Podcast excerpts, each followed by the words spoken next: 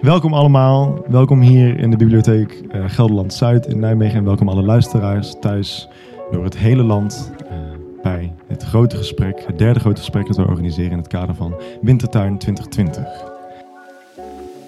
En Wintertuin 2020 is de programmering die eh, de Nieuwe Oost-Wintertuin eh, opzette, bedacht, maakte voor het najaar, voor dit rare najaar, in plaats van het traditionele Wintertuinfestival dat eind november zou plaatsvinden. Dus we hebben het hele najaar eh, kleine programma's gemaakt, af en toe live, eh, maar vooral ook veel eh, digitaal uitgebracht in podcast of in video of in tekst. In plaats van dus het Wintertuinfestival. En vanavond staan we stil toch ook een klein beetje bij de zaterdag van het Wintertuinfestival dat nu eigenlijk eh, tien minuten geleden in volle glorie was losgebarsten in Doornroosje. En vanavond hebben wij hier in de bibliotheek een groot gesprek met Jaap Robben. En hij gaat in gesprek met Sophie Reinders. Eh, Sophie Reinders moet ik zeggen. Een van de programma's die eh, in het kader van Wintertuin 2020 werd gemaakt was naast het grote gesprek waar we dus vanavond naar luisteren. eh, een verhaal dat zich in heel de stad afspeelde. In eh, bushokjes in heel Nijmegen en in billboards was de biografie van een vlieg te lezen. Een verhaal in 25 delen, geschreven door de gast van vanavond, Jaap eh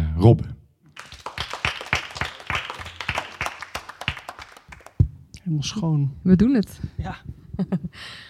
Jaap, volgens mij mogen wij gewoon eh, beginnen. Ik vind het ontzettend leuk om ver tegenover je te zitten, maar eh, desalniettemin live tegenover je te zitten en niet via een scherm. Ja, Wat een verademing is eh, ja in dat deze steeds tijd. mensen echt bestaan. Hè? Dat Ja. vind ik ook steeds fijn. Ja, ademen, kijken, gebaren, echt heel erg, heel erg fijn. Ik wil graag, ehm, we komen volop te spreken over je leven en werk, maar ik wil beginnen met een heel klein gedichtje. Of jij dat even wil voorlezen? Dit is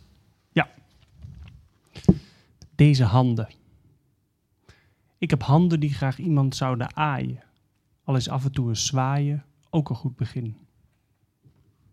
Yes. Was hem al. Dat was hem al, ja. Kort maar krachtig. Waarom denk je dat ik eh, met dit gedichtje zou willen beginnen? Eh, het lijkt een beetje een strikvraag nu. Eh, ik Is het denk, niet, hoor. eh, handen aanraken, handen geven, corona, Ja, ook. ziekte. Leuk. Ja, nee, ook natuurlijk in deze tijd van eh, niet aanraken. Maar ook omdat ik het eh, heel typerend vind eh, voor veel van jouw werk. Ehm, je romans, maar ook eh, het verhaal dat je nu speciaal voor Wintertuin geschreven hebt. Het, het zoeken naar contact, het vinden van contact, contact dat ontspoort. eh, contact dat te dichtbij komt, te ver weg blijft. Ehm, nou ja, het, het, de behoefte tot aanraken. Ik zal je straks nog iets uit Zomervacht laten voorlezen als je wilt. Ehm, ik zie eigenlijk in jouw hele oeuvre dat zoeken naar contact. En volgens mij is schrijven voor jou ook zoeken naar contact. Ja. Ehm, met lezers, met jezelf. Ehm, ik zie het ook in eh biografie van een vlieger. We hoorden het net even in de aankondiging dat je speciaal voor dit festival geschreven hebt. Kun je iets vertellen over hoe het project tot stand is gekomen? Was het een idee van jou? Was het een opdracht vanuit Wintertuin? Nee, dat was een opdracht vanuit Wintertuin, ja, of een, een vraag. Eh, ze hebben natuurlijk altijd die posters die door Ja. de hele stad hangen voor de, ja, om deze avond. Die Ja. nu grandioos eh, de dak eraf zou, zou dampen in Doornroosje eh aan te kondigen. En dat hangt dan altijd door de hele stad. Maar die plekken waren wel gereserveerd, maar bleven leeg. En eh, toen kwamen ze bij mij met de vraag: zou je een verhaal willen schrijven dat we op kunnen hangen, waar mensen langs kunnen lopen? Ja. En dat mocht ik helemaal, ik mocht alles doen wat ik wilde. Je mocht helemaal vrij. eh, en dat heb je dit jaar geschreven in. ja, in afgelopen zomer. Afgelopen zomer. Ja. ja. En het zijn hele korte hoofdstukjes geworden die in die abris passen. Ja. En het is het hele leven van één vlieg. Ja, Ehm, van verwekking tot eh, Van verwekking tot sterfbed. Ja, in eh 30 dagen, eh, meen ik. eh, 25. 25, ja. En ehm, hoe kwam je hierop? Was het materiaal dat je al ergens in je brein... Of, Nee, ik- of werd je getriggerd doordat je 25 plekken had en dacht, nou ja, ik heb 25 Ja, ik, ik zat een beetje na te denken, want ik wilde iets maken dat, ehm, dat veel mensen konden lezen. En ik begon na te denken met, over hele pretentieuze ideeën. Dat, daar begint het bij mij altijd dat ik denk, oh, het moet echt iets heel intelligents worden.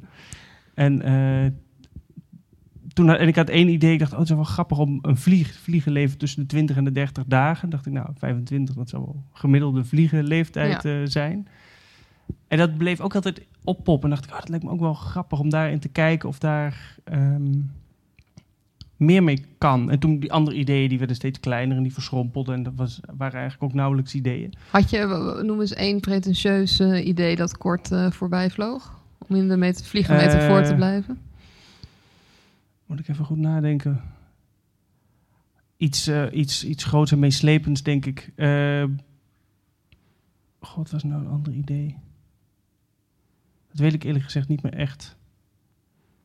Goed. Eh, Maar je legt de lat dus eerst intellectueel heel hoog. nee, maar kijk, als, het dan, als ik denk, goh, er moet een verhaal zijn met 25 hoofdstukken, mensen moeten er langs wandelen.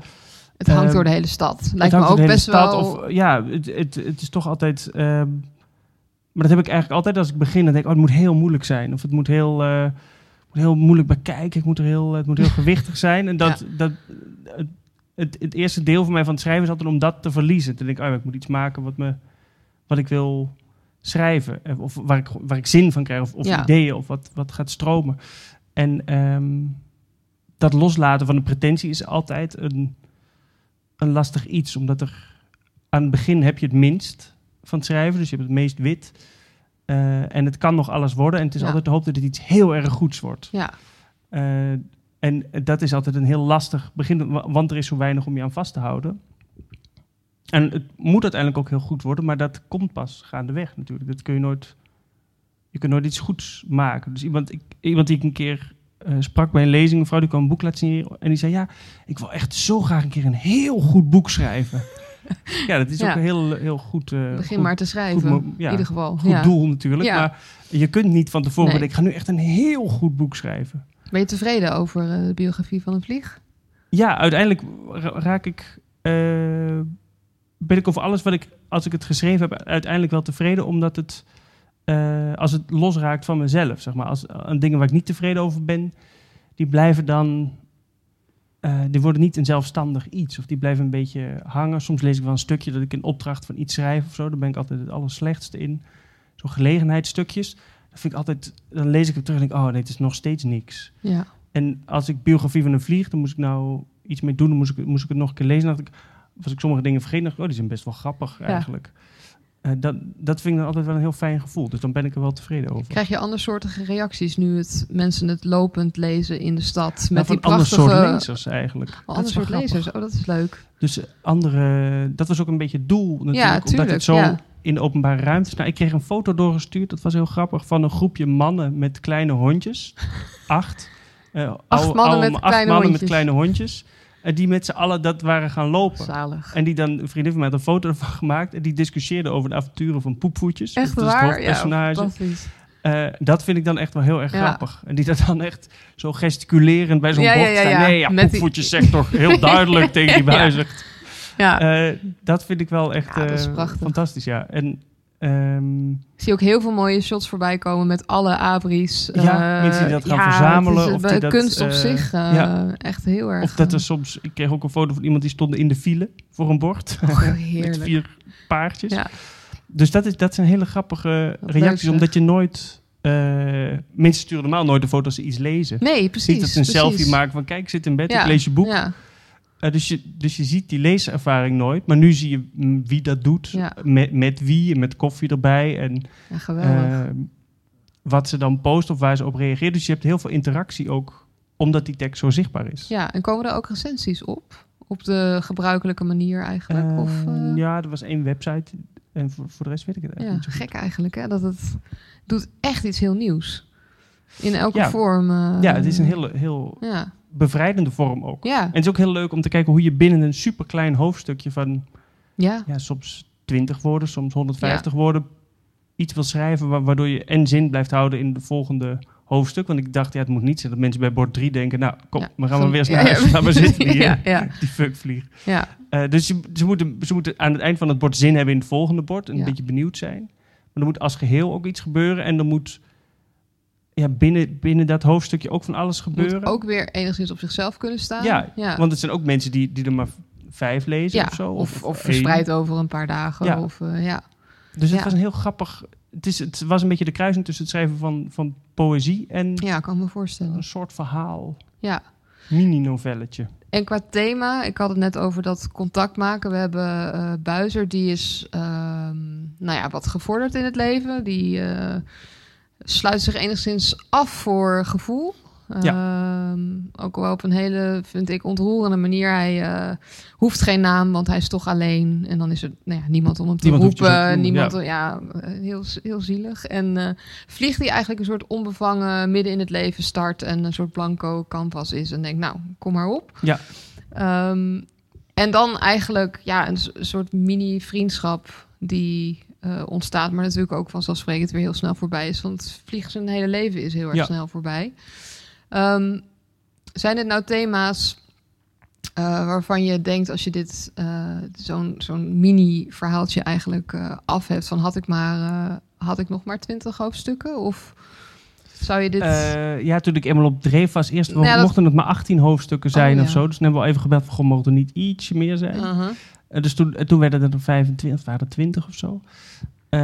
Dus ja, nee, je kunt hier wel, wel een tijdje op doorgaan. Natuurlijk. Ja, want er zijn veel, maar een, een, een vlieg maakt qua diversiteit van leven niet zo enorm veel mee natuurlijk. Dus wordt variaties geboren, eh, plant zich voort, ja. gaat dood. Dat, dat zijn Ja. eigenlijk een beetje de hoofdgebeurtenissen. Ja, maar dat zijn ook de gebeurtenissen van ieder leven, hoe lang Ja. of kort ook. Dus in die zin kan ook alles erin. En wat ik dan hartverscheurend vind, is als hij zich realiseert van ja, ik, ik plant me dan voort. Nou ja, leuk. In het begin is hij wel een soort van optimistisch, maar dan buizert die keihard zegt, nou ja, je zult, jij weet niet wie je ouders zijn en jouw kinderen zullen ook nooit jou. Ja. Dus, dus hij heeft ook in dat Ja, dat hele vond ik heel korte leven als schrijver. De- vreselijk. Dat was in de zomer, omdat we op het platteland wonen, hebben we altijd heel veel vliegen. Zo eind augustus. Dan gaat er ook nog eens een boer staan gieren. Nou, dan is het Ja, helemaal, eh, helemaal feest. smerig. Dus dan, ah, je blijft meppen. Eh, maar toen ik daarmee bezig was, ging ik ze nog beter bekijken. En dacht ik, oh, dit zijn allemaal kinderen van andere vliegen. En die kennen hun ouders niet. Ben je gestopt met meppen? Of, eh? Ja, ik durf ze niet meer dood te Nee, slaan. dat nu, nee, nu ik. zit ik het raam op en zeg, kom maar. Ja, kom maar binnen Kom met je. Nee, naar buiten ogen. en dan naar buiten. Oh, naar buiten. Maar eh, nee, nee, doodslaan vind ik nu echt wel een beetje... Ja, omdat ik. ook denk, eh, ik, heb ook, ja, ik maak ook gebruik van jullie ter inspiratie. Ja, En dan doodslaan, dat vind ik ja eh, zou heel vreed zijn. sadistisch eigenlijk. Ja, eens. eens. En eh Buizert, eh, nou ja, ontdooit enigszins. Hè. Het is wel Ja. duidelijk dat hij eh, zich een soort panzer heeft aangemeten eh, om niet gekwetst te raken. Hij is ook vrij hoekig. Hè. Ja is ja, nee is nee. Ja. Het is dood en leven en niks ertussenin. En, Niet van misschien en niet van eh, dingen tussen, tussenin. Maar toch, maar omdat buizerds maken ook zoiets dood, zeg maar. Dus Ja, een buizerd die die moeten ook zo in het hak leven en staan. dan- ja, het is ja, eh, vrij helder. Ja, maar voor Vlieg koestert hij toch een zekere vaderlijke eh, Ja. genegenheid eh, door hem een schuilplek aan te bieden en hem uiteindelijk liefdevol op te peuzelen. Ja, nou ja, dat, Ehm, dat vind ik ook altijd in dagelijks leven. Als ik kijk naar mensen die ik, of in mijn omgeving, of, of eh, bepaalde familieleden of zo. Of je hebt horken in je familie, dat heeft iedereen wel. En dat als je daar dan uiteindelijk gewoon wat langer mee praat, of je gaat er op een familiefeest bij zitten en je vraagt iets, ja, dat, iemand, dat mensen dan in hun beetje ge- eh, starheid uiteindelijk ook wel een beetje ontdooien, of dan wel ook op een hele lichte mate iets sympathieks tegen je kunnen zeggen of zo. Dus dat soort inge, ingemetselde mensen. Ja. eh, ja, dat is hij ook echt. En dat, Ja. en dat vind ik zo knap, omdat het eigenlijk zo'n kort verhaal is. Vaak hele korte, nou ja, je zei het al, soms een hoofdstukje van een paar zinnen. En toch zet je, nou ja, een heel leven neer. Zoals het ook eh, nou ja, met honderd pagina's uitgebreid zou kunnen worden. Maar ook die, die, de hoekigheid van zo'n... Ja, het panzer van ik laat ik, ik kan ook geen gevoel toelaten, want ik heb ook een, een hard bestaan. Een buizerd heeft een hard bestaan, maar dan toch daaronder natuurlijk eh, wel liefde en eh, nou ja, ook hunkering naar eh, eh, niet alleen zijn en toch Ja. eigenlijk vlieg toch wel heel fijn vinden dat hij dan elke dag eerst heel vies vinden en dan graag naast de poepvoetjes willen zitten. Ehm, krijg je en ook uiteindelijk opeten. opeten, maar ja, maar wel liefdevoller dan ooit, toch? Ja, niet ja, voorzichtig opgegeten. heel voorzichtig verpulverd. Ehm, krijg je ook reacties van jonge lezers? Want poepvoetjes is natuurlijk weer zo'n heerlijke, net als eh Suzy en, en de stinkvinger. Ja, zijn van die fijne Eh, termen om... nou, eh, ik wel op, op, op Twitter, maar die, ja, kinderen die ja, social media op waar ik op zit, zitten Nee. zij dan weer niet, denk Nee. ik. Hives en eh MSN. Eh, maar eh, wel zo ouders die dan met kinderen het wandelen en eh, Oh ja. dan bepaalde favoriete poster hadden of zo. Of Oh dat ja, is het heel grappig. ja. Omdat, ja, het is ook een verhaal. Wat, en dat wilde ik ook graag dat je het als gezin kan lezen. Ja. Dat je ook zeker nu. Heel, ik wandel me echt helemaal gek Ja, met iedereen. het Dus enige als je uitje gaat dat iedereen nog heeft, zullen we gaan wandelen. Ja. Het is een eigenlijk een soort collectief bejaar. Ja, ja. Eh, dus en, heel veel mensen willen dan ook wel eens een andere route wandelen of iets. Dus die doen dat met hun kinderen Ja. op zondag. Eh, dus dat, ja, kinderen vinden dat ook eh, ja, mooi. leuk, denk nou, ik. al met al dus ontzettend En ze krijgen geslaagd. seksuele voorlichting. Zeker, zeker. Kijk. Kan geen kwaad. Dat is ook een, dat is een bijvangstje. Ja, en ze leren ook dat je eh, ook weer snel wordt ingehaald door het eh, wat viralere mannetje. Als Ja, je even ja, je moet, eh, je en moet meteen, vooraan staan. ja, je Ja. moet vooraan staan, precies. Ehm, is dit bij uitstek een eh, 2020 verhaal? Over, ehm, ja, nou ja, los van het, het, het hele wandelaspect, maar gewoon de thematiek. Eh, je bedoelt het, de herverkiezing van Trump? Of de, Ja, nee, de corona. Ehm. eh, nou, het, het, het, het, het menselijk contact dat bemoeilijkt is. eh, en waar ja, het- toch... Ik vind het heel lastig met, met... Ik kan niet zo heel goed schrijven over corona. Dat vind ik een heel moeilijk Nee, maar het- onderwerp. Maar Ja, ongetwijfeld zijpelt het er wel in door. Maar het, eh, ik merk ook dat heel veel dingen die ik lees... er op een bepaalde manier wel aan linken of zo. Dus ehm, de gevoelens die we nu hebben... van dat ik denk, oh, ik heb echt al heel lang niemand meer echt gewoon goed omhelst. Ja, Of mijn ouders gekust. Of eh, iemand een hand gegeven. Dat je echt denkt, oh, dat is echt heel raar dat ik Ja. echt al... nou ook hoe we hier maanden. binnenkwamen. Hè? Dat, Ja. dat wij elkaar niet even nou, ja, kunnen knuffelen. Dat we de organisatoren niet even een hand kunnen... Het is, Ja. Dat is heel, heel vreemd. Dus, eh, dus die behoefte tot contact of zo. En heel veel boeken gaan wel over contact. Dus eh, je, het echoot wel in alles door. Maar het is zo'n uitvergroting daarvan. Dat, het, ja. eh, dat je het en in bijna alles wel kan terugvinden. Ehm, en ik, ja, ik heb er niet zo over corona nagedacht. Ik heb zelf meer nagedacht over kinderen eigenlijk. En over sterfelijkheid en die dingen. Ehm, Ook in het schrijven van dit, eh, in het schrijven van dit ja, nou verhaal. vooral met dat idee dat ik dacht dat je je eigen kinderen niet Dat- leert ja. kennen of zo. Dat was voor mij een belangrijke gedachte tijdens het schrijven. Dat ik dacht, oh ja, wat heftig eigenlijk. Dat je een vogel die wordt uitgebroed, maar een vlieg wordt geboren. Ergens midden En, in... ja, en, eh, en hij heeft ja, ook echt geen idee. Ja, eh, dat, ja, hij weet misschien wel dat hij bij die anderen hoort. Maar hij weet niet eh, hoe dat gekomen is of, of, of bij wie die precies hoort. Hij hoort bij iedereen. ja, Waardoor we denk ik vliegen ook zo makkelijk kunnen doodslaan. ja, Eh, omdat ze zo inwisselbaar zijn. ja. En niet uit een zichtbaar nestje komen of Nee. broertjes en zusjes hebben. Of, Ja. ja. ja. En dat heb je natuurlijk Ja. met merels en mussen ook. En het doodslaan van een mus is echt wel ja, dat is wel een stapje verder dan een de- stapje verder. Ja. Een groter leven ook. Maar het... eh, ja, ik, en dat je, ja, dat je niet echt kunt aankijken. Ja, het, het is een, een, een bevreemdend soort eenzaamheid zit erin. Dat ze zo collectief precies hetzelfde zijn. ja, en allemaal alleen. Ja, Ja, ja dus mooi. misschien heeft het wel met corona te maken. Dat weet ik eigenlijk niet zo goed. Ja, het zal ook. Ik bedoel, je bent schrijver. Je eh, gaat niet zo hoekig te werk, denk ik, dat je eh, heel bewust over eh, corona expliciet. Dat is ook Nee. niet jouw stijl. Maar ik vond het wel een heel mooi passend van twee, nou, twee eenzamen die toch een, een vorm van contact zoeken. Ja. En ik vind het wel passen in deze tijd. En dan helemaal natuurlijk met de vorm, maar dat is logisch, want die is wat die is vanwege de tijd waarin we zitten. Maar ehm, ja, ik, ga, ik zou hem zelf heel graag nog willen lopen. Ik heb hem alleen dus in de eh, collectieve Het kan foto's nog gezien. in maart eh. in Tilburg en, ja. en eh, Arnhem. gaat hij nog verder het land door? Misschien, dat weet ik eigenlijk nog niet. Oké, Maar Arnhem. Tilburg is ook een hele leuke stad. zeker. En Arnhem is heel centraal. Tot zover de VR. Ehm, als we nog even in, in tijden van corona blijven hangen. Jij bent ehm, eh, initiatiefnemer geweest van Dichter aan de Lijn. Ja. Ehm, waarin dichters, eh, mensen kunnen, konden zich opgeven. Het is eh, in, in mei, geloof ik, Ja. gestopt. Hè? Eh, opgeven om voor het slapen gaan een gedicht voorgedragen te krijgen via de telefoon. Ja. Heel veel dichters hebben meegewerkt. Ik heb een aantal bij Mondo voorbij zien komen. Hoeveel mensen heb jij uiteindelijk gebeld? Ben je zelf... Deed je Van dat, 100 of zo, denk ik. deed dat elke avond? Of? Ja, zo, ik deed een Waar- paar weken tot ik er wel echt zat van was. Maar Ja. het zo, als je er vijf gesprekken per avond hebt, dan... Ja, ben je wel leeg, denk ik, of niet? Waren het korte Ja. gesprekken? Of, nee, of- nee, dat liep allemaal Mensen li- volkomen uit de hand. Ja. Dus die mensen die zich opgeven, die, die hebben wel echt heel veel behoefte aan contact. Ja, Eh, wat, wat heel goed eh, en is dat ze dat ook doen. Maar wel, eh, ja, gewoon bij, hoe gaat het? Nou ja, nou ja, ja. Ja, vind je het erg als ik heel even, ja... Ja, gaat echt niet zo heel goed. Ja, ja en kun je ook niet Ik, ophangen. eh, ja. één gedicht. ja, precies. Dus dan, eh, Precies. dan vrij. Wat dan? Nou, en voor je het weet heb je een super intiem gesprek, wat ook eigenlijk het allerleukste deel Ja, dat was. is wel prachtig eigenlijk. Omdat je, dan krijg je heel even, ik ga even liggen. Vind je dat goed? Wacht, leg ik even een kussen onder mijn hoofd. En dan, zo, zo ben je. Ik lig al wel in mijn, in mijn, in mijn bed. Nou, gezet, nou, doe even een lampje aan. Maar wat is je langste gesprek geweest? Als ik dit... eh, oh, echt een uur af en echt toe. waar? Ja, maar ook mensen gingen huilen af en toe. Of het Oh. was ook bijna therapeutisch. Ja. Heel ontroerend. Maar mensen die zijn zo... eh, ja, een vrouw die, die vertelde... Goh, ja, ik, ja, ik ben, ik, ja mijn, mijn lichaam verkrampt. Dus ik ben al, al twee, drie maanden niet meer aangeraakt. En eh, ja, ik, elke avond denk ik... Goh, ik ga maar slapen. Dan word ik wel weer ontspannen. Maar de volgende dag ben ik nog verkrampter.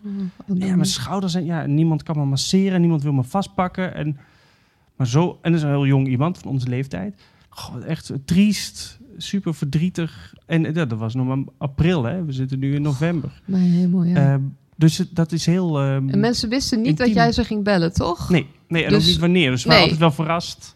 Ja, Eh, dus je belt met Jaap Robbe. Ja, Dan doe je eerst een gedicht. Nee... Eerst ja, een gesprekje. me- meestal eerst een gesprek. Want ze hadden echt zo geen idee dat ik zou ja, een beetje... Dat ze dan soms al niet door hadden. Of dat ze... Ik had ook één keer, dat was heel erg grappig. Een vrouw die raakte een beetje in de stress. En die hadden net de airfryer aanstaan. en die zei... Jongens, de airfryer uit! Zet de airfryer! Ja, bro, aan de telefoon. Zet de airfryer uit! Jordi, zet de airfryer uit! Acht keer die airfryer. Oh. Het rode knopje. Het rode knopje, zei ja, ik. en dat ja. ik zei, nou, dit was het gedicht. Ja, vond het mooi? Ja, dus die... eh, Maar je stoort ze... Of ja, stoort ze. Je Nee, valt je natuurlijk valt midden in hun leven. ja. Ja. Wat ook een beetje ja. de bedoeling was. Dat mensen tuurlijk. verrast worden door een gesprek. Ja, Eh, maar dus, ja, nee, dan, dan heb je eerst wel even een gesprekje over... Goh, wat voor merk airfryer heb je dan? Wat gaan jullie eten? wat zit er nu in? Ja, Raketjes, frikandelletjes, kleine kipnuggetjes. Ja, ja, eh, vegetarische bami-hapjes. ja. Dus ja, hele, hele wonderlijke gesprekken. ja. En dat, ehm, ook door, door die telefoon is het en heel intiem, want je zit echt in mekaars oor natuurlijk te, te, te, te lispelen. En, eh, en door de on- onbekendheid, ja, durven mensen alles te zeggen. Ook een vrouw, dat was ook nog grappig. Oudere dame ergens in Rotterdam, die dan heel mooi woonde, uitkeek over de Maas. En begin to- me- meteen begon te vertellen, ja, ik vind het zo lekker joh, ik hoef nergens meer heen. Dus die Ja. ging altijd naar theater en naar dingen. Nee, ik hoef nergens, ik zit de hele avond boeken te lezen. Maar die zag dan de kleinkinderen minder. En dan, ja, maar dat komt ze ook wel goed uit, volgens mij. En die begon dan heel verhaal. eh, Ja, dat haar schoondochter, ja, die hield ze ook wel met opzet een beetje weg. Ah, ja, ik ja. wil verder niet rollen, maar als ik heel Ja. even mag. en die ging heel die schoondochter helemaal Heerlijk. afbranden. ja. Ja, nou, die, heeft- die heeft het dan niet zo op mij. Mhm. En nu pakt ze de kans. En nu, eh, ja, ze houdt ze nu wel echt met... Terwijl ik vind niet erg als ze komen, maar ze houdt ze nu wel echt heel Ja, erg bij me weg. Ach, goed. Dat soort... Nou ja, jij belde voor een gedicht. Ja, ja, precies. En heb je, had je steeds een ander gedicht? Of? Ja, meestal stemde ik een beetje af op waar we het over hadden. Of, eh, of hadden ze zelf iets wat ze wilden horen. Of dan wilden ze wat ik had voorgelezen op televisie wilden ze horen. Ja. Of, eh, of, of, of ik sloeg gewoon ergens iets open of eh, zoiets. Ja. Wat was het meest, welk gesprek is je het meest bijgebleven? Was er iemand die... Ja, die airfryer vond ik Ja, wel zeker. heerlijk Die, natuurlijk. ja, ja. Ehm, Maar ook ontzettende Nou, eenzaamheid aan de andere ja, kant. Die... en, en die, maar ook mensen, een vrouw die, die echt moest huilen omdat ze zich zo, eh, zo gespannen was om alles en zich zo niet wist wat er kwam en eh, zo onzeker was. En dat, en ja, we het net ook al over hadden, in het begin was het ook zo dat je, eh, dat je dacht dat je het gewoon kon krijgen door, door, Ja, door, door überhaupt het bestaan Ja. van zuurstof en lucht. ja, ja. Eh, en ik weet dat ik wel eens, de eerste keer dat ik boodschappen ging doen, dat ik echt zo naar de grond keek. Ja. En dacht, oh ja, maar je kunt het ook krijgen door aankijken. ja, ja, ja. Eh, of door pak melk pakken dat net iemand. iemand heeft teruggezet. Ja, ja. Dus eh, die, die ik had in het begin ook heel veel hoofdpijn de eerste dagen. En in die sfeer zaten heel veel mensen nog. ja. Dus ja, dat vond ik wel, wel verdrietig. En jij was na een dag of, of een gedicht of honderd wel een beetje leeg. Ja, en, en er waren ook heel veel mensen die deden. Hadden iets van 2000 aanvragen, dus het was mooi verdeeld. En Ja. ehm, Nou, na 100 gesprekken, ja, had ik kan me voorstellen hoor. Je bent al. ja, ja, ja, ja, ja, ik snap het heel erg goed. En eh, hadden de andere dichters ook dit soort eh, ervaringen? Dat weet ik eigenlijk niet. Ja, jullie hebben niet onderling Nee. eh, nog een soort nagesprek, nagesprek over alle zwaarte die over je uitgestort is. Nee, dat weet ik eigenlijk niet zo goed. Sommige mensen weet ik wel, die lazen gewoon een gedicht voor en hingen weer op. Oh ja. Toen dacht ik, hé, hey, dat is een manier, dat, Dat- had ik ook moeten doen. ja. Ja. Eh, maar nee, ik vond die gesprekken zelf het leukst. Maar het, eh, nee, ik weet eigenlijk niet hoe dat bij anderen ging. Dat is wel een, een prachtig initiatief. Ik zat nog te denken, jij zou volgens mij dit jaar met Ronald Giphart het theater ingaan. Ben je, hebben jullie ooit getry-out? Ja, was vier. Vier try-outs. Vier, ja. ach. En toen, en toen was, eh, toen was, was, het 13 alles maart. eh, dicht.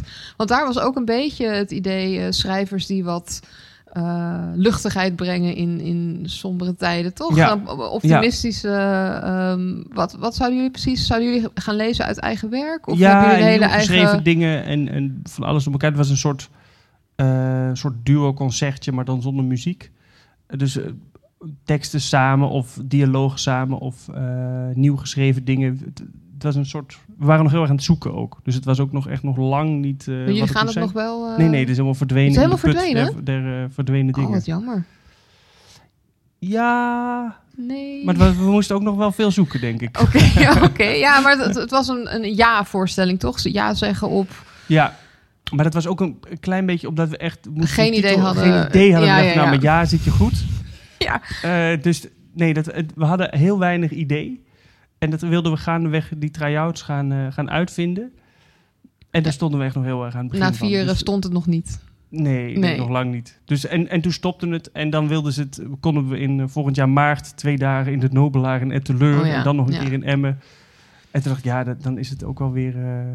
dan is het weer geweest. Ja, misschien ooit nog. Ja, of niet. En dat, ik, vond, ik vond het ergens ook wel goed eh, aan, aan die tijd dat alles verdween.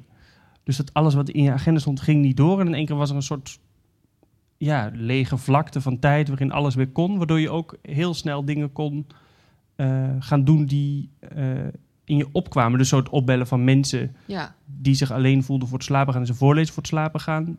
Nou, dat, dat dat, is eigenlijk wel leuk om te doen. Ja, En, en de eerste zaterdag daarna waren we dat aan het doen. En ja, dus er- overal was in één keer ruimte. En je had zelf alle tijd. Ja. Waardoor zo'n project als dit ook in één keer kon. En Ja. Dus ik vond het eigenlijk wel prettig. Gewoon dat Ja, alles want- wat je vooruitplant normaal anderhalf jaar. Ja, zeker met hoeft nou theater. niet. Ja. Ja, en heb jij, eh, waren jouw dagen heel anders dan eh, voor corona? Ik bedoel, je hebt natuurlijk eh, jonge kinderen thuis en het is allemaal wat meer geregeld. Maar jij schrijft natuurlijk alleen aan een ja, tafel of in een cafeetje. Of nou ja, cafeetje, dat kon natuurlijk niet meer. nee. Maar nou ja, heel veel ruis gaat weg. Ben jij veel Ja, het wordt tot wel schrijven gekomen? Nee, ja, de kindjes waren heel veel thuis. Dus dat, dat is ja, dat is wat bij iedereen schrijven en kinderen. Dat is echt Ja. een onmogelijke combinatie. Ja. Papa. Ja. Papa zit zich even te concentreren. ja, papa zit even in een mooie Ja. zin. Ja, Papa, kijk eens wat ik gemaakt heb. Oh, mooi. Nee, kijk eens. ja. kijk eens oh, goed. Oh, mooi zeg. Dan gaat papa weer even schrijven. Papa. Ja. Nee, dat is niet... eh, Nee, dus schrijven niet echt. Ja. Eh, nee, zeker niet als, als zij in de buurt zijn. Of dat is Nee. gewoon een... eh, ja, dat kan, twee keer kan ik me aflaten, alleen maar de derde keer dan word ik ook gewoon heel erg... Nee, papa is even aan het Ja, schrijven. ja. Eh, dus da- dat, ja, dat Wordt de kan gewoon niet beter nee. van. Nee. En ehm, nu, vind, nu ben ik weer meer aan het schrijven. Nu vind ik het ook wel heel prettig dat je niks mist. Dus Ja. als ik aan het schrijven ben, dan heb ik ook niet, dan heb ik helemaal geen zin in feestjes en in andere Dus mensen. altijd dan ben ik, na het schrijven, toch? Als er een grote... dan dan Oh heb ik wel weer zin Ja. als iets af is. Eh, maar tijdens niet, dus dat is eigenlijk ideaal. Dat de hele wereld stilstaat, ook je niet zoveel niks. doet, dus je mist Ja. niks. Dus het, de fear of missing out is wel echt... eh, ja. Daar heb ik echt weinig last van op dit moment. En je schrijft nu weer aan een roman? Ga ik beginnen? Beginnen. Ja, mm, eh, wat is nu? Overmorgen. Gaat overmorgen Ja, beginnen? ja serieus. Oké. Ja. Echt, want eh, eh, dat is een... Heb je altijd echt een startpunt? Of is dit... eh, Nou, dat is eigenlijk een beetje toevallig zo gekomen. Maar ik wilde al begin november beginnen. Er kwamen wat dingetjes tussen. En nu, nu ja, vanaf maandag is het leeg tot, oh, oké. tot mijn pensioen, zeg Tot- maar. ja. ja, dus Ja. eh, geen eind. en dan werk ik zo lang als het nodig is totdat Ja. die af is. Is dat de roman over Nijmegen? Ja. Ja. Die, die ga je in opdracht schrijven, toch? Of ja, ja, de- het wordt gewoon mijn volgende roman. En eh, dat, dat moet gelinkt zijn aan Nijmegen. Aan of- Nijmegen, of, ja. geïnspireerd. Of, eh, en dat, toen ik stadsdichter was, eh, schreef ik een gedicht, uh, Schemerleven, over kinderen die overleden waren, maar geen begrafenis hebben gehad. Dus kinderen die ongedoopt waren, die werden dan achter de heg op de begraafplaats begraven. Ehm, omdat ze niet, ja, niet naar de hemel mochten. En dat moest s'nachts gebeuren. Had ik een gedicht voor geschreven en dat kwam op een bankje hier op Rustoord. Ik wijs daarheen, maar het is voor de luisteraars thuis. Het is die kant op. en eh, dat eh, was een heel ontroerende open ding. Dus dat werd onthuld en ik dacht, gewoon, dan komen mijn ouders en misschien iemand van, eh, van de Gelderlander en dat zal het wel zijn. Maar er kwamen heel veel vrouwen, echt iets van 25, 30, zo tussen de, toen, dus tien jaar geleden, tussen de 70 en de 80, die dat allemaal ja. hadden meegemaakt, maar er nooit met iemand over hadden gepraat. En die begonnen van alles te vertellen daarover. En dat bleef me altijd heel erg bij, bij dat, bij dat, bij dat gegeven, bij dat gedicht, bij dat verdriet. En toen dacht ik, daar wilde ik heel graag over schrijven, maar ik wist eigenlijk niet goed ja, waar, waar dat dan moest afspelen. Mijn romans spelen zich altijd zo fictief Ja, eigenlijk ja. ergens af. En landschap is heel belangrijk, maar niet concreet. Eh, of niet, niet letterlijk benoembaar waar het is. En ehm, toen kwam die vraag en dacht ik, ja, natuurlijk moet dat eigenlijk in Nijmegen spelen. ja. Want dat in het katholieke zuiden Ja, is het noordelijke zuiden, zeg maar.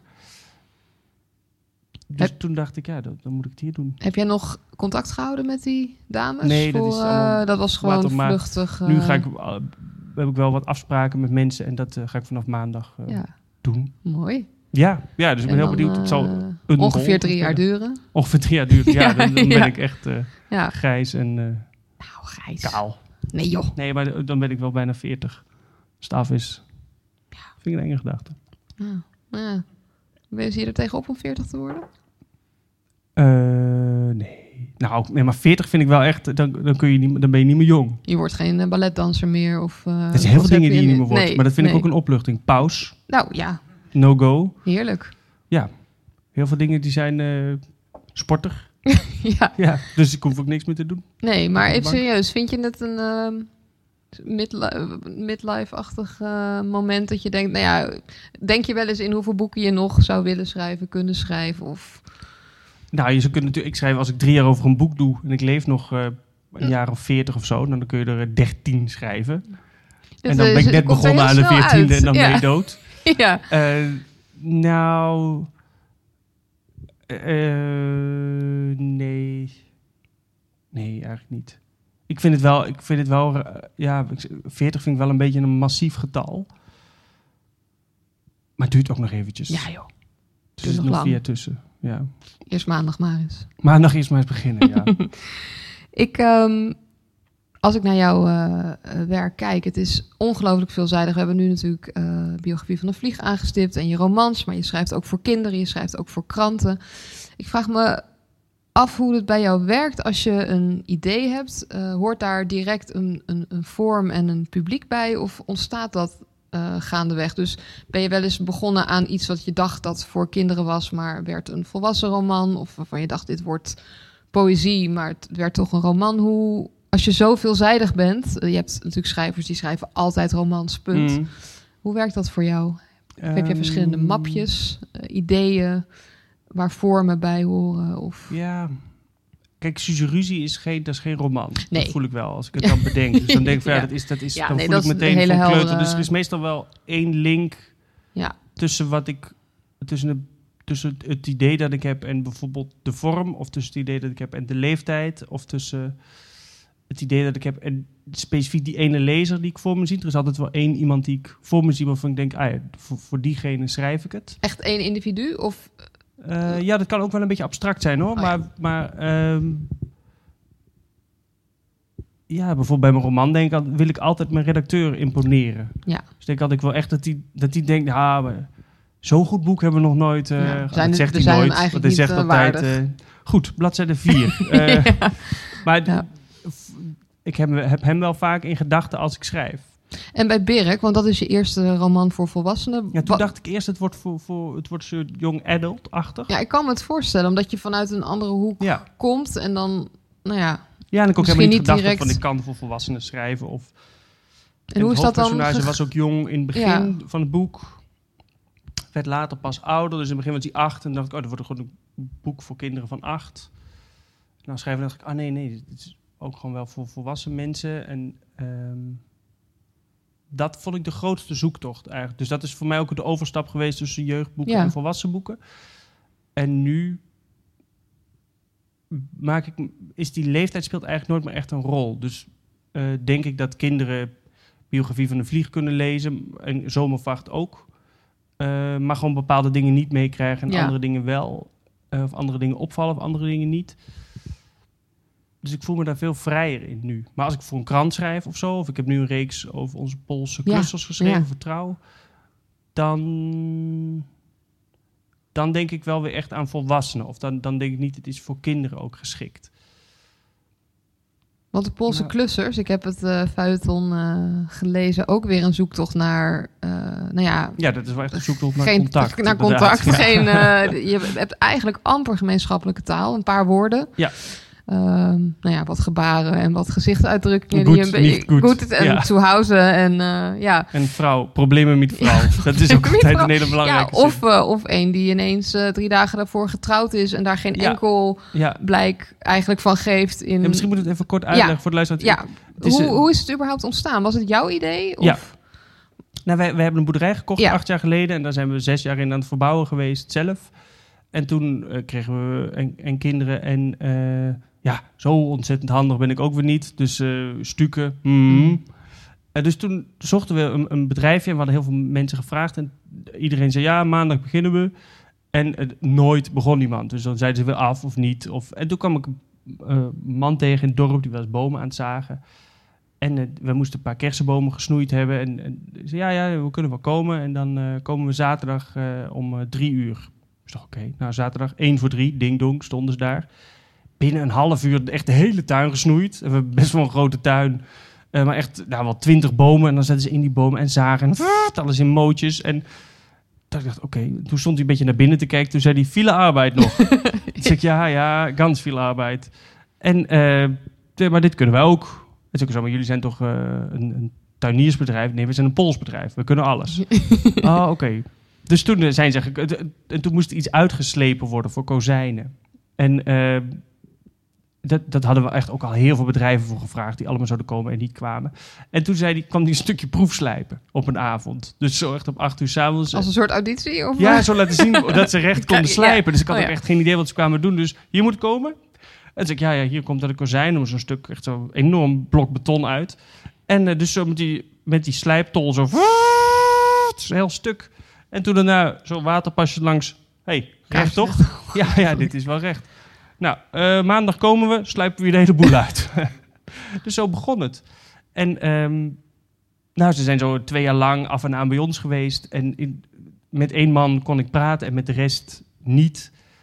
En in het begin vond ik dat heel moeilijk, omdat ze eh, me niet aankeken of, of, of, of heel onderdanig waren. Of... En daar voelde ik me super ongemakkelijk bij. Want als ik dan iets probeerde uit te leggen aan hun, dan moest ik het heel staccato zeggen. Zo, flex, hier, Ja, goed. ja. Eh, want anders Klinkt kwam het... Ja, bruter dan je wilt. eh, Ja. bevelen aan het uitdelen, wat ik helemaal niet wilde. En eh, zij waren super onderdanig. Alles knikken en naar de grond kijken. Wat ik dan weer probeerde te compenseren. Nou, dat werd super ongemakkelijk. Eh, tot na een tijdje... Ja, wel, wel... Ik ging ook meeklussen. Ik dacht, ik ga gewoon eens een paar dagen meedoen. Kijken wat er gebeurt. En toen realiseerde ik me, hier wil ik eigenlijk wel over schrijven. Of hier wil ik eh, over die zoektocht naar contact. Als je geen woorden hebt van hoe, hoe leren we elkaar toch kennen. Eh, en toen ben ik daarmee naar trouw gegaan. En ehm, ja, ze Ah, wilden dat eh, hebben. Ja. Dus het is nou twintig 20 delen tot, tot en met kerst. ja. En ik ben vorig jaar met hun mee naar huis ge- gereden. Echt waar? Dat is het Naar, eindstuk, Oh, zeg maar. goed. Dus dat is een verrassing nog. Maar kan je nog natuurlijk niet verklappen, maar... toen, dus gelukkig nog voor corona, maar het, ik wilde heel graag mee, want ze hebben het altijd over Zuhause. En dat is, dat is echt het, het heilige land is eigenlijk Ja. daar. Hier houden want ze, hoe vaak gingen zij terug? Vanuit, ja, dat eh, verschilt een beetje, maar eh, zo met Pasen in de zomer, Wat een bestaan, een keertje hè? met herfst, een Met keer voor de tandarts. thuis en alles, dan eh, Ja. met kerst, zeg Ja. maar. Ja, dat was, gaan ze ook op en neer voor de tandarts. Ja. Dus, en dan zaterdag waren ze bij ons. En maandag zouden ze terugkomen. Dan kwam woensdag iets belangrijks, werd er gezet. Dus dan moesten zij hun werk af hebben. En zaterdag kwam ik ze tegen en zeiden ze, ja, we gaan nu naar huis. En dat hadden ze wel eens vaker gedaan. Dus ineens drie weken er niet waren. Dus ik dacht, shit, oh, en moet ik dat dan zelf gaan doen? Of, dus ik, nee, nee, maar maandag zijn we terug. Dus ik zo, maandag, het is nu zaterdag, overmorgen zijn jullie toch niet 1800 Half- kilometer heen en ja. weer? Ja. Nee, nee, we gaan, morgen heb ik eh, communie van mijn kleinzoon. En daarna stap ik weer in de auto en dan rijd ik terug. Dus die man die was eh 12 uur heen, 12 uur terug aan het rijden. Maar één die kwam niet mee, die moest naar de tandarts. en toen zei ik, ja, maar je kunt toch ook hier naar de tandarts? Nee, nee, dat is hartstikke duur. En toen zei ik, ja, maar ja, tandarts is 80 euro of zo. Nee, kijk maar even. Niks meer. In zijn mond kijken, nou, een soort soort verzakte begraafplaats Ja, van, ja, van tanden. Echt, eh, Als er nog tanden echt waren. afgrijzelijk. Dus ze allemaal lachen. Zeg goh, en die moest echt vier dagen naar de tandarts in echt? Polen. Misschien dan toch wel de moeite om, eh ja, het was om daar te moeite. Ja, gaan. ja. Zeg, van vier dagen is nog best wel kort. ja, ja, ja. Je kunt beter misschien helemaal opnieuw eh Ja. we gaan goed. Ja. Maar en zo, zo, zo groeide dat verder. En toen dacht ik, ja, ik wil eigenlijk wel eens mee. Dus ik kreeg Facebook vriendschapsverzoeken van hun. Nou, dan kon ik hun foto's bekijken en zien de dorpen waar ze woonden. En ging ik foto's van hun liken, maar gingen ze ook foto's van mij liken. En toen was het een keer een avond dat ik echt bij hele oude foto's van mij van, van tien jaar geleden ineens likejes kreeg. Dat ik dacht, oh wat grappig, die zitten in mijn foto's te eh, leven. neuzen. Ja, ja. En dan, dan een, een likeje van toen ik nog krullen had bij de een. Oh. En dan de andere een likeje met zo'n zo'n ja, gierende smiley, Ja. zeg maar, ook daarbij. En dan een kwartier later van nog een ander ook weer zo'n smiley. Dacht ik, oh smeerlap, jullie zitten ook bij mij te gluren. En toen ontstond er een soort benieuwdheid. Toen dacht ik, oh ja, maar als, ik, als jullie bij mij gluren, dan mag ik misschien gewoon wel teruggluren. En ehm, ja, dat werd zo steeds intiemer eigenlijk. En toen, tot ik vorig jaar mee terug naar huis reed, om te zien van hoe is dat, soort driving home for Christmas met ja. Poolse Want komen zij allemaal uit hetzelfde plaatsje? Of? Ja, zo'n Weet je 50 zo- kilometer bij Oh, ja. elkaar. Vandaar, Ja. maar, de, maar ze zijn wel allemaal weer familie of Oh ja. eh, aangetrouwd. Of ze zijn En jij bent bij hun gezinnen echt binnen geweest? Ja, nou ja, gaandeweg vielen er ook wel een paar af. Dus, dus één dronk heel veel stiekem, terwijl hij bij ons aan het werk was. Dus die werd ontslagen. Dus die, dat was vorige week was het een column. Die, die, ja, die verdween ineens naar huis. En, dus die heb ik ook nooit meer gezien. Ik weet ook helemaal niet wat er gebeurd is met hem. Ehm, maar uiteindelijk bleven er twee over. Want iemand anders was ook ja. ineens weer vertrokken s'avonds. Omdat hij mee kon rijden met iemand en dan gewoon niet meer er was. Dus het is ook een heel raar soort onbetrouwbaarheid of onvoorspelbaarheid. Maar met twee ben ik meegereden en bij één heb ik eh, twee dagen geslapen. Oh. En eh, heel erg grappig. En, en ik dacht, het wordt een stuk over hoe weinig dat verschilt van bij ons. En ehm, hoe, eh, hoe zij zich voorbereiden op kerst. Dat het eigenlijk allemaal niet zo anders is als bij ons. Het was echt totaal Alles anders. anders. Ja. Ja. En dat gaan we dus nog lezen Ja, komende... zal- in de kerstkrant niet staat dat. Naar doorvragen dat je alles al hoeft te Nee, ja, spoilen, maar eh, Ja, het ja is, ehm, het was gewoon heel... eh, heel veel vlees heb ik moeten eten. dat is voor een vegetariër wel echt... eh, Heb je het ook echt gedaan? Je durfde niet... Nou, ja, was het is- onbeleefd om, om nee te en zeggen? onbeleefd. En ik, ik dacht bij hun altijd, die lust alleen maar worstenbrood. was een beetje mijn aanname. Ik kom uit Brabant natuurlijk. Dus ik, ik kocht voor hun altijd worstenbrood. En tot ze na een tijdje dan, nou, dat met dat gewoon op zijn pols opaten, zeg maar, zonder erbij te glimlachen. Tot Suus een keer soep maakte. En ik zei, nee, die mannen lust toch geen soep. Die willen, die willen worst. Ja. Dat zijn vleeseters. Dus toen, eh, die, nou, die pan was echt met brood helemaal leeggeveegd. En toen kwam daarna de baas langs met een heel vies stukje paté met stukjes erin. Die heb ik zelf gemaakt. Eh, en er bleef er ook bij tot ik een hapje nam. En, en dat werd eigenlijk steeds meer dat ik na een tijdje zei van... Ja, ik ben vegetariër. Nou, zij lachen en dan heb ik weer eens niet zo. dus ik kon het gewoon Ja. niet meer... Nee, het was onderdeel eh, van jullie... Ja, eh, en toen dacht ik, ja, ik heb hun ook zo gemishandeld met die, met, met die worstenbroden. En, en ja, nu moet ik hun gastvrijheid ook maar gewoon... Ja, nu moet ik dit ook Tot maar me gewoon nemen. Tot, tot, tot me nemen. ja. Dus ik heb echt een halve hond op aan Oh, vlees man. in dat weekend. En dat ben je ook echt niet meer gewend als je het nooit eet. Nee, nee. Dus je bent eh, net bekomen van... ik ben eh, nu, nu de, de kilootjes weer kwijt. Precies, ja. En eh, ze blijven nog bij jou. eh, hoe, hoe is de vordering aan jullie? eh Het is nu bijna klaar. Echt ja. waar? Alles? Ja, ja. Ja, Dat is ook gek na jaren eh, een huis ja het is aanbouw. helemaal klaar, maar eh, het is ja. wel, ja, wel bijna... Het is nu leefbaar en zo. En eh, zijn jullie er gelukkig? Ja, ik vind, het, ik vind het heel erg lekker buiten de stad wonen. Zeker nu is het Ja. heerlijk. Ja. Ehm, Mis je het in de stad wonen wel eens? En je bent er natuurlijk zo. Nee, je bent er zo. En Ja. het, eh, nee, nee, ik kan me niet voorstellen dat we ooit nog naar de stad gaan. En hoe is het contact in het dorp? Want je hebt met deze klussers nou ja, zo'n lange relatie opgebouwd dat, het, dat je een vorm vindt. Maar het lijkt me best moeilijk om in een klein Duits... Nou, dat gaat Dorpje. best wel makkelijk eigenlijk hoor. Dus de, ja, heel veel mensen toen we daar gingen wonen, die vroegen, wonen daar dan ook Duitsers? ja, ja, Ja, tuurlijk. zitten er, ook, er zitten ook Duitsers Ja. tussen. Eh, maar dat, nee, dat gaat eigenlijk heel soepel. Dus het is meer, het is meer boers dan dat het heel Duits is. Dus het, het is meer dat ik aan het boers af en toe moet wennen nog. eh, dan aan het Duitse. Dat, het zijn gewoon mensen die een andere taal praten. En voor de rest, En het boerse, het, het, het, nou, dat boerse zit hem in, in de. eh, wel, ja, hoe moet je dat zeggen? Eh,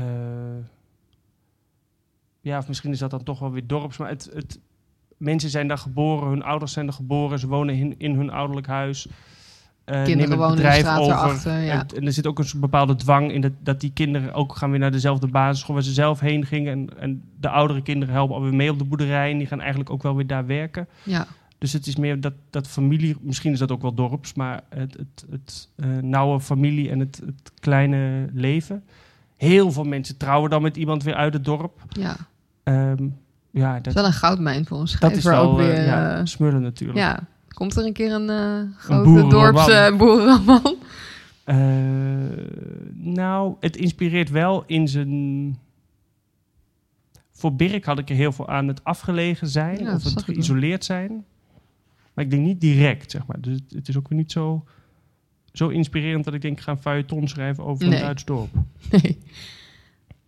Maar het is, ja, ze hebben natuurlijk wel allerlei, veel meer tradities met de schuttersvereniging. Oh ja. ja. Ben je ergens lid van eh, geworden? Nee, nee, ik ben nergens lid van. Ik ga wel naar elke begrafenis en die hebben Echt er best waar? wel veel. Ja. Gewoon van iedereen? Nee, ik- ja, je wordt altijd uitgenodigd. Echt waar? Dus ik het krijg hele heel vaak dorp een uitnodiging denk ik, die je niet is kent? dit? Wie is dit? Wie is dit? Is dat gebruikelijk om iedereen een... een... Ja, ja uit het, we zitten in een nabuurschapje. We krijgen altijd een uitnodiging. Oh. Het is zelfs één keer zo geweest dat, ik er, dat we een uitnodiging hadden... dat ik echt heel duidelijk wist van de buurtbarbecue... die man is het.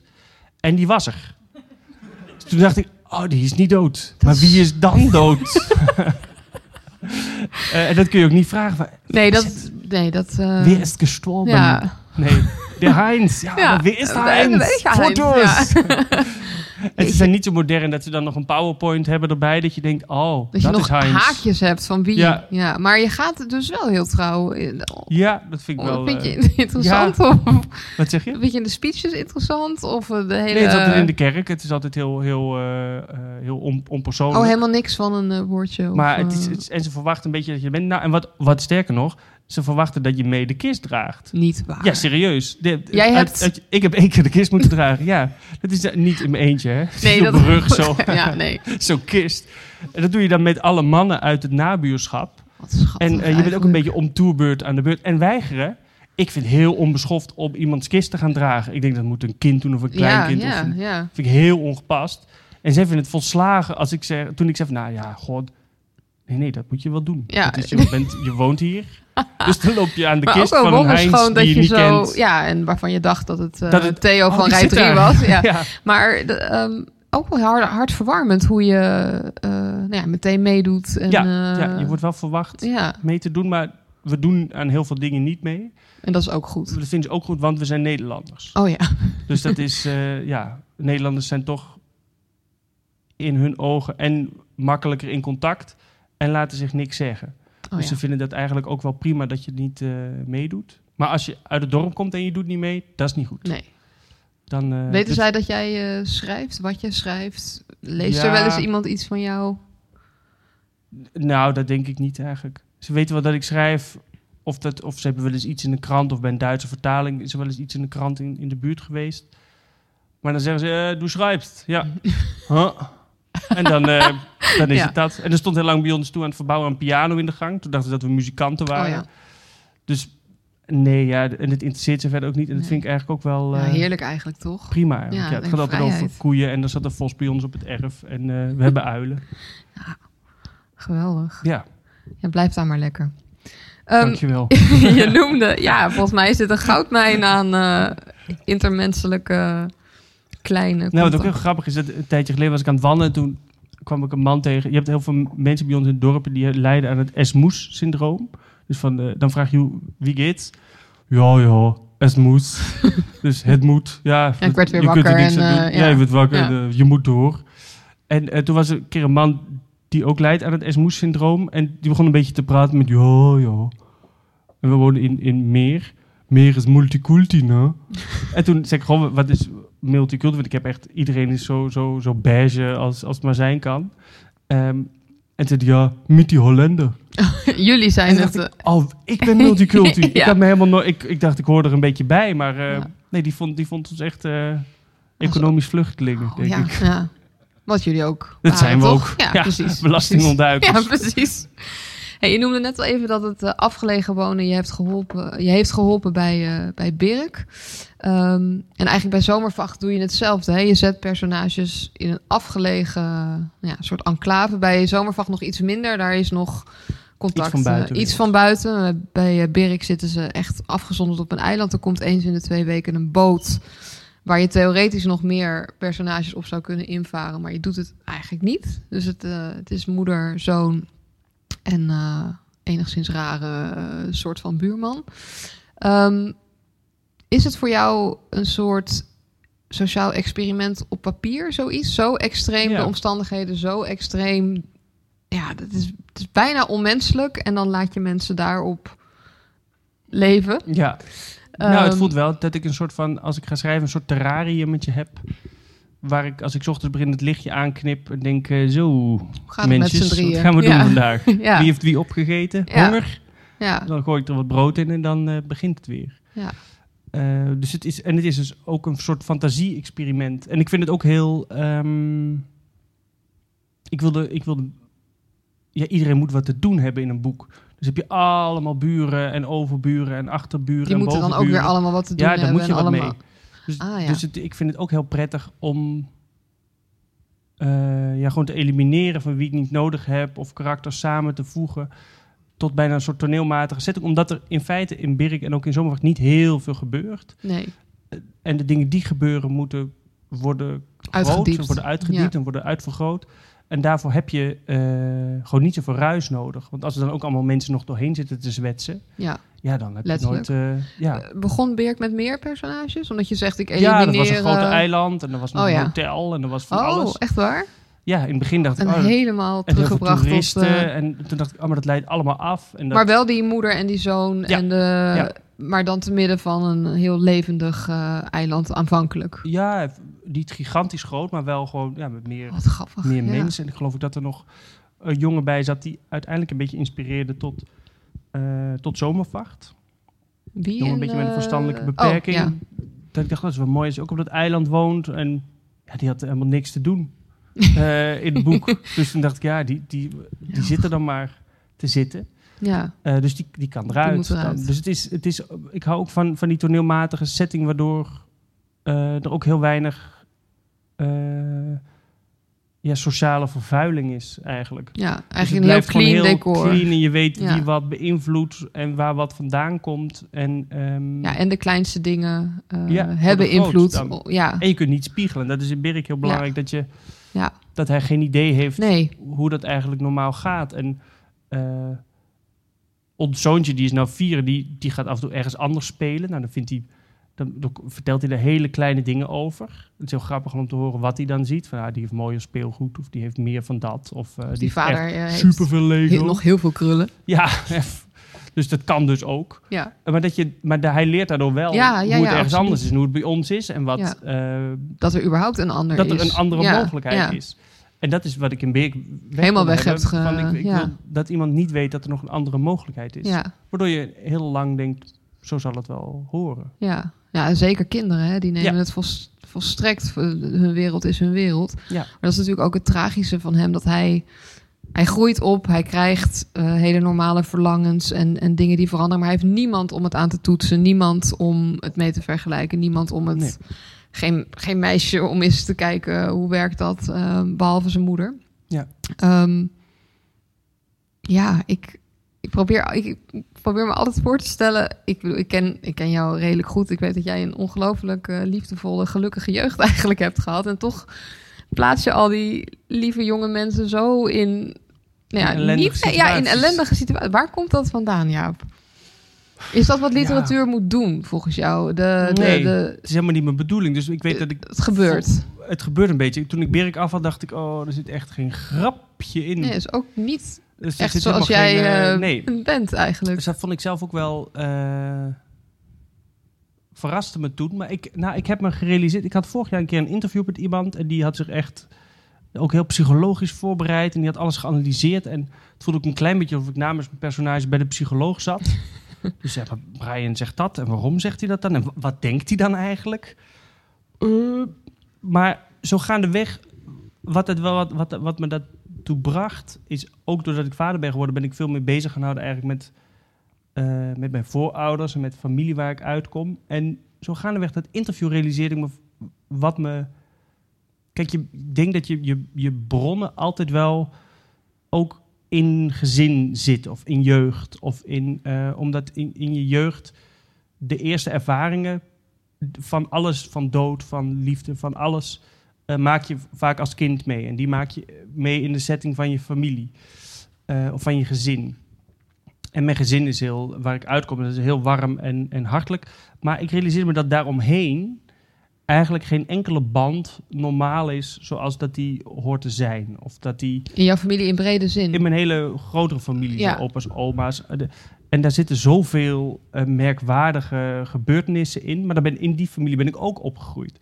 En ik realiseer me dat, dat, die, dat die tweedeling eh, wel heeft gemaakt dat ik heel erg vroeg al heb leren, eh, leren kijken, denk ik. En heb leren aanvoelen bij anderen. Er zitten veel mensen die best wel zwaar au- autistische dingen hebben. Eh, nou, daar groei je op, daar wen je aan. Maar dat heeft, dat heeft ook wel een bepaalde vorm van contact, heb je dan. Maar je went eraan. Als, ik heb een oma die, die heel weinig emotionele warmte had. Vond ik heel normaal. Dan ging, die paste ook op mij en alles. Maar extreem gestructureerd, eh, heel, heel dwangmatig. Maar als je daarmee opgroeit, leer je er ook heel goed mee omgaan. Je er eh, aan haar regels houden. En ook wel een band krijgen. Maar het is ook wel... eh, maar ze, ze zit niet in haar oma, standaard oma-rol... zoals Nee. mijn moeder, oma zie zijn voor, voor mijn kinderen. En dat is eigenlijk met elke band is iets heel vreemds aan de hand. Of zijn hele rare dingen gebeurd. Of, eh, en En dat heb je allemaal, dat zeker ik- toen je jong was, eh, vooral gevoeld, heel denk veel ik. dingen voel je en, heel ja, veel dingen wist je niet. Ja, En, en. Ik, een van de meest tekenende voorbeelden vond ik eigenlijk... Daar moest ik een paar jaar geleden aan denken. Ik was een keer bij mijn oma. Ik denk dat ik eh, acht was of zo. En ik vond het heel leuk om oude foto's te kijken. Dus dan ging ik een fotoboek uit de kast pakken, gingen we dat kijken. Maar mijn oma was gescheiden al heel erg lang. Eh, ik geloof, Best eh, wel bijzonder. best wel bijzonder. Ja, Ja. Zo in de jaren 60, 70 of zo. En mijn opa was die, eh, heel flamboyant. En die, die identificeerde zich heel erg met Prins Bernhard altijd. Maar op alle vlakken. Dus en, en qua buitenechtelijke kinderen. eh, maar ook qua aantal operaties bijvoorbeeld. Dus die, ik zag die opa nooit. Die heb ik denk ik drie keer in mijn leven gezien. Maar die, als die belde, dan stond hij op het antwoordraad. zei hij, met opa, eh, ik heb binnenkort wilde ik even laten weten, mijn, eh, word ik geopereerd. En iets heel kleins, eh, een, een, een, een fistel, een ingegroeide teennagel. Het kon van alles zijn, maar iets kleins. En dan zei hij aan het eind, het is mijn 28ste operatie. Twee minder dan Prins Bernhard. Niet echt? Ja, en zo telde hij door. En uiteindelijk was het 31ste operatie. Ja hoor, één meer dan Nee. Prins Bernhard. Fantastisch. Heel merkwaardig. Ja, ook wel heel Want- raar, ja. En eh, dus, ik kende die opa niet echt. En, mijn oma kende ik wel goed, maar die, eh, met haar keek ik die foto's. En ik weet dat we een keer die foto's zaten te kijken, maar, over dat zij gescheiden waren of zo werd nooit gepraat. Was ook allemaal moeilijk en gevoelig. En, eh, en ik weet dat zij een keer zaten we die foto's te kijken en ineens stond mijn opa ergens op een foto. En toen zaten we, bleef het heel lang stil. En ik voelde me ongemakkelijk, want ik dacht, oh ja, zij ziet nu dat ik zie wie dat is. En toen vroeg ze, weet je wie dit is? En toen weet ik nog dat ik dacht, oh, ik weet niet of zij mag weten dat ik weet dat dat mijn opa is. Dus ik weet niet meer zo goed wat ik gezegd heb. Maar dat gevoel kan me heel goed herinneren dat ik dacht, mag zij weten dat ik weet wie dat is? ja. Of, of is dat, eh, ligt dat niet goed? En dat is maar een heel klein voorbeeld. Maar daardoor realiseer ik me wel van... oh ja, maar dat zijn wel echt hele merkwaardige psychologische, Ja, sociologische waar je als kind ook dingen waar je als kind verhoudt en, ja. en eigenlijk heel erg goed door hebt. Ja, maar je niet wel door dat er wat is, maar je precies, weet niet Precies, dat je gewoon kunt zeggen... ja, ja, dat is eh, je ex. Tell me more. Ja, Is zij altijd alleen gebleven? ja, Ja. ja. Ja, ja, ja, dat Ja. kon ook niet echt anders. Nee, hè? Nee. Maar ik denk dat ze eigenlijk ook altijd een beetje alleen is, is geweest. Ook toen ze niet alleen was. Ja, als hij op Prins Bernhard leek, eh, waarschijnlijk wel. eh, ja. Dus wel een heel warm nest, maar daaromheen eigenlijk alle soorten en maten mensen Ja. waar je ook toe verhoudt. En, eh, Ja, en Waar waar, je je, op misschien een bepaalde manier ook een soort band mee Ja. hebt. Of, maar, maar tegelijkertijd ook helemaal niet. ja, En dat heeft me wel gevormd, denk ik. denk ik wel heel erg gevormd, ook voor dit soort dingen. Ja, Dat ik denk, ik zet Ik er eens her- drie samen. wat zeg je? Ik zet er eens drie samen er en een kindje samen. Als ik nou die neef en die tante pak. Ja, eh, maar dus de dingen die erin gebeuren, die zijn niet... Ik, ik heb geen familie met een moeder en een zoon. Die, Nee. dat is allemaal niet. Maar wel... eh, nou wat, dat ik bij het schrijven af en toe aan mensen denk en denk... Ah ja, ik snap wel dat ik hiermee bezig ben. Of dat Ja. ik... eh, bepaalde dingen die er gebeurd zijn. Of daar, die echo's voel ik wel dan. Is het bij Zomervacht... ehm, je hebt vaker verteld dat jouw ouders toen jij heel jong was... allebei in een huis voor verstandelijk gehandicapten hebben gewerkt, Woonde? toch? Ja, nee. Dat zou Werkte, een hele mooie werkte. wending zijn, ja. ja, Werkte, maar tot een jaar of? dat was wel altijd een grapje op de basisschool. Dus mensen kennen dan Nee. die instellingen Jij goed deed dan werkten. alsof... En dan eh, ging het over van, "Maar hebben jouw ouders elkaar leren kennen? Ja, daar, eh, oh, bij de Klokkenberg. Oh, die woonde daar zeker. en dat hield jij in stand, denk ik, of niet? ik, ja, Ja, ja. ja. ik heb er weinig aan Maar overgehouden. het gaat nu goed. Ja, precies. maar tot jij een jaar of vier, vijf Eh, was, nee, of wel ouder, langer? wel ouder. Tot ik eh, tien of zo, denk ik. acht En jij ging negen. in de eerste jaren mee, toch? Ja. Omdat er Ja, dus ze hadden geen oppas. ja. En eh, ja, dan ging ik mee op één of twee dagen per week. Eh, soms wat minder, soms wat meer. En dan, dan was ik daar gewoon bij, bij de dagbesteding. Dus er wa- waren alle twee activiteitenbegeleiding. En ehm, ja, dan had ik daar ook een beetje. Daar sliep ik dan smiddags. ja. Eh dus zo klein was ik. Tweeënhalf, drie of zo. Maar daardoor wende ik heel erg aan... Hey, voelde je er wel op je gemak dus? Want ik Ja, ben... eh, ja. ja. nou ja, ik, ik weet nog dat ik... Mijn opa die wandelde altijd in het Jozefdal in Eindhoven. Dat was ook een... Nou ja, een, een, met een heel sch- schitterend mooi park. En daar liep, liepen ze gewoon... Klinkt nu zo eh, raar, maar iedereen mocht gewoon vrij naar buiten. En liep Ja. gezellig rond. En ik was als kind als de dood. Want de een had een tamboerijn en de ander maakte rare geluiden. En ja, ja, altijd wel iets onvoorspelbaars. Maar ik was iets ouder dat ik eh, daar dan achter mijn opa eh, toch, toch het eng vond. Maar ja, als je zo jong... ja, maar dan... dan, dan en je kijkt ongegeneerder. En het Ja. is gewoon zo. ja, het is gewoon zo. Maar Brian heeft dat ook heel erg. Hè? Die, Ja, die groeit ermee op. Dus die groeit ermee op, zijn maar hij doet het ook gewoon alsof... Nou ja, die vader is daar veel ongemakkelijker mee. Ja. Eh, eh, misschien ook even voor de luisteraars. In eh, Zomervacht eh, ehm, komt de oudere broer van Brian op hun ja, kamperterrein. Ik zie een soort... Ik denk dat iedereen een heel eigen beeld heeft van hoe die woonsituatie precies in elkaar zit. Had jij een specifiek filmbeeld of iets in je hoofd? Of... Eh, bedoel, dit is net ja, als- wel, dat, dat is een soort uit, uit Vlaarden bestaand landje wel. Dat wordt steeds concreter en dan denk je weet ik precies waar alles is. Maar het is niet concreet geïnspireerd op één plek of zo. Dat, eh, Nee, maar het is een soort verzamelplaats van mensen die niet helemaal meer lekker in het leven zitten. En, nee, die eh, overal doorheen gezakt zijn ja, en er ja. nergens meer kunnen wonen. En dan maar in een caravan, een soort van... autosloperijen, hoekje. Ja, en een kind, eh, en Brian zit daar ook. Ja. Eigenlijk weer een moeder, hè, die net als in, in Birk eh, het niet meer aan kan. En, en, En vertrekt. nou ja, in ieder geval haar moederrol niet meer helemaal naar behoren. ehm. Nee, al weet, je ook, al weet je ook niet haar kant van het verhaal natuurlijk. Nee, Dus je nee je weet niet helemaal hoe die eenzijdige- vader eh, haar behandeld heeft of wat daar eh, gebeurd is. Ehm, maar ook daar isoleer je ze eigenlijk eh, nou ja, los van, van, van vrijwel alles. Inderdaad ook een Ja. soort toneelsetting.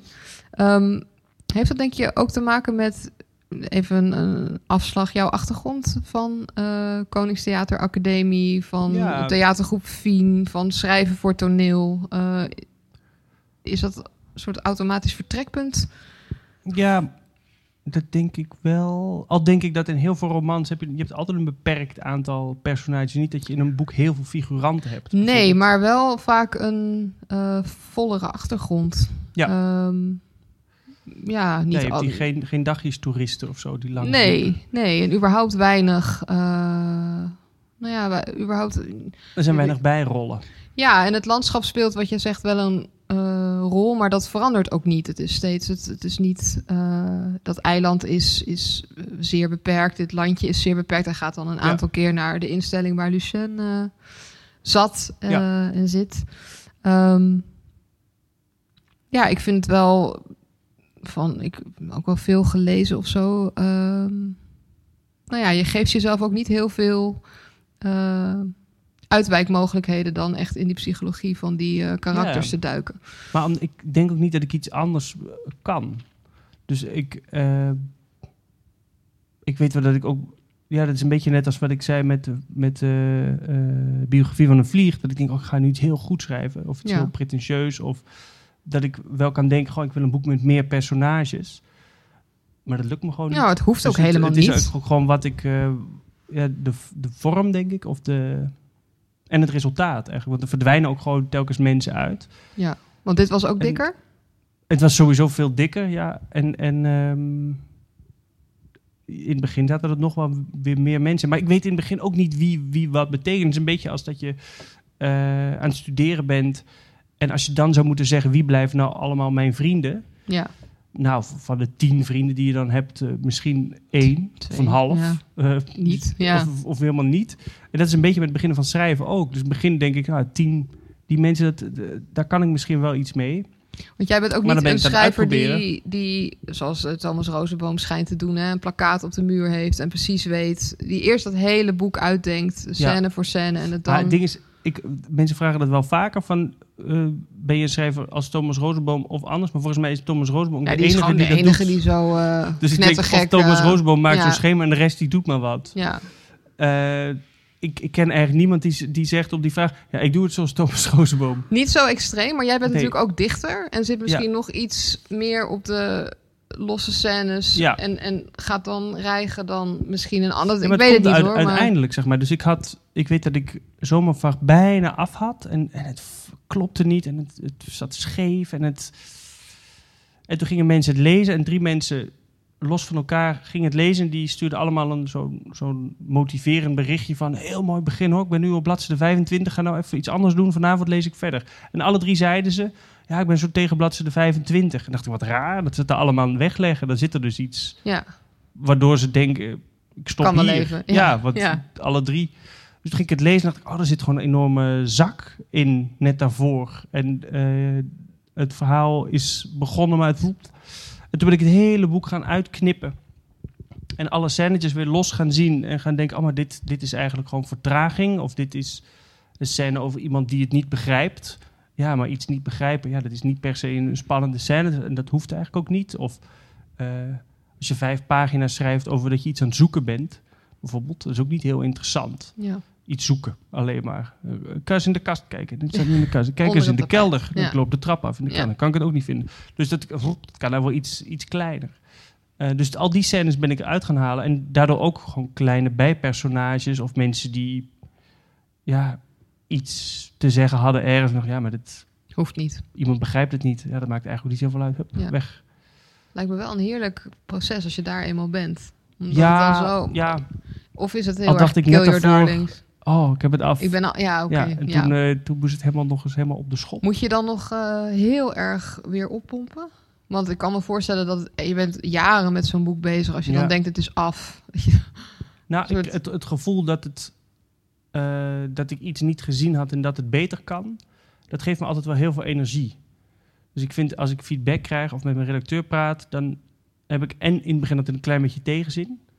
Dus dan denk ik, ja, ja, ja, ja, ja, ja, ja, ja, ja. Kun je allemaal wel zeggen. Ehm, maar dan kom ik thuis en denk ik, oh, heeft wel gelijk natuurlijk. Het klopt. Dit, dit zit ook niet goed of daar heb ik niet over nagedacht. Het is een beetje als ik, toen we het ons huis aan het verbouwen waren, dat ik dan voor allerlei dingen die, die dan niet goed waren of nog niet af, dat ik daar dan een plankje hout voor zette of zo. Ja. Of een stukje, een meer. stukje vloerbedekking of een rotte plek in de vloer. En hij gaat niet Trekt kijken naar dat mooie Nee. gestukte wandje, maar hij zegt, wat zit er eigenlijk onder die Ja. vloerbedekking en waarom Ja. staat hier een plankje? ja. En dan zie je al die rotte plekken. Dus ik krijg daar altijd wel heel veel motivatie van dat het beter kan. En, eh, en de ontzettende verstikkende benauwdheid dat het niet goed genoeg is. Die me dan bekruipt. Dus dat is een soort over, bijna verdrinkingsgevoel. Dat is een beetje overdreven, maar dat, dat ik denk, oh, maar het is gewoon, oh, dit en dit en dit is allemaal nog niet goed. Dat moet beter. En dan, dan krijg ik wel energie van. Ja. Niet Ja. per se prettige energie, maar het zit Maar- meer in de hoek van stress. ja. Maar wel, ja, wel dat je denkt, oh, dat wil ik wel doen. En als er dan uiteindelijk een kaft omheen zit, het ligt in de winkel, heb je die stress dan nog? Of weet je dan, als je in die fase bent met je redacteur, met meelezers, met herschrijven, Dat het af dat, het is goed? Of vind je het Ja, doodeng als het... Nou, het is wel eng, maar... Nee, ik weet wel dat het... eh,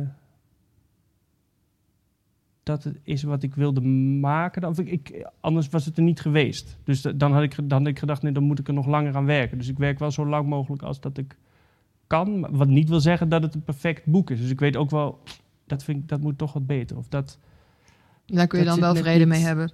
ja, maar dat is wel, na een tijdje kom ik daar pas achter. Omdat ik het in het begin kan ik Oh ja. het helemaal niet nieuw zien of nog fris bekijken. En mensen halen er hele andere dingen uit dan ik zelf bedacht had. Ja, dat lijkt me zo gek. Want eh, Zomervacht is, eh nou, Birk natuurlijk ook, maar Zomervacht ehm, lijkt nog iets maatschappelijk urgenter of zo. Omdat het gaat over mensen met een handicap, hoe we daarmee omgaan. Eh, Zo'n jongen die eigenlijk nou ja, heel gemakkelijk op een vol- volslagen ongeschikte plek belandt... waar helemaal geen goede faciliteiten voor hem zijn. Nou, ik kan me voorstellen dat het in het hele zorgsysteem heus wel eens gebeurt... dat eh, mensen thuis maar Ja. wat aanrommelen. Dit is natuurlijk heel extreem in een te hete caravan... met een incompetente vader, et cetera. Maar goed, Maar het gebeurt. ja, het gebeurt. En, ze, en die uitvergroting drukt je daar natuurlijk eh, ook wel met eh, een neus bovenop. Heb jij veel reacties gehad uit die hoek? Van, eh, ook, ook de discussie Ja. trouwens over...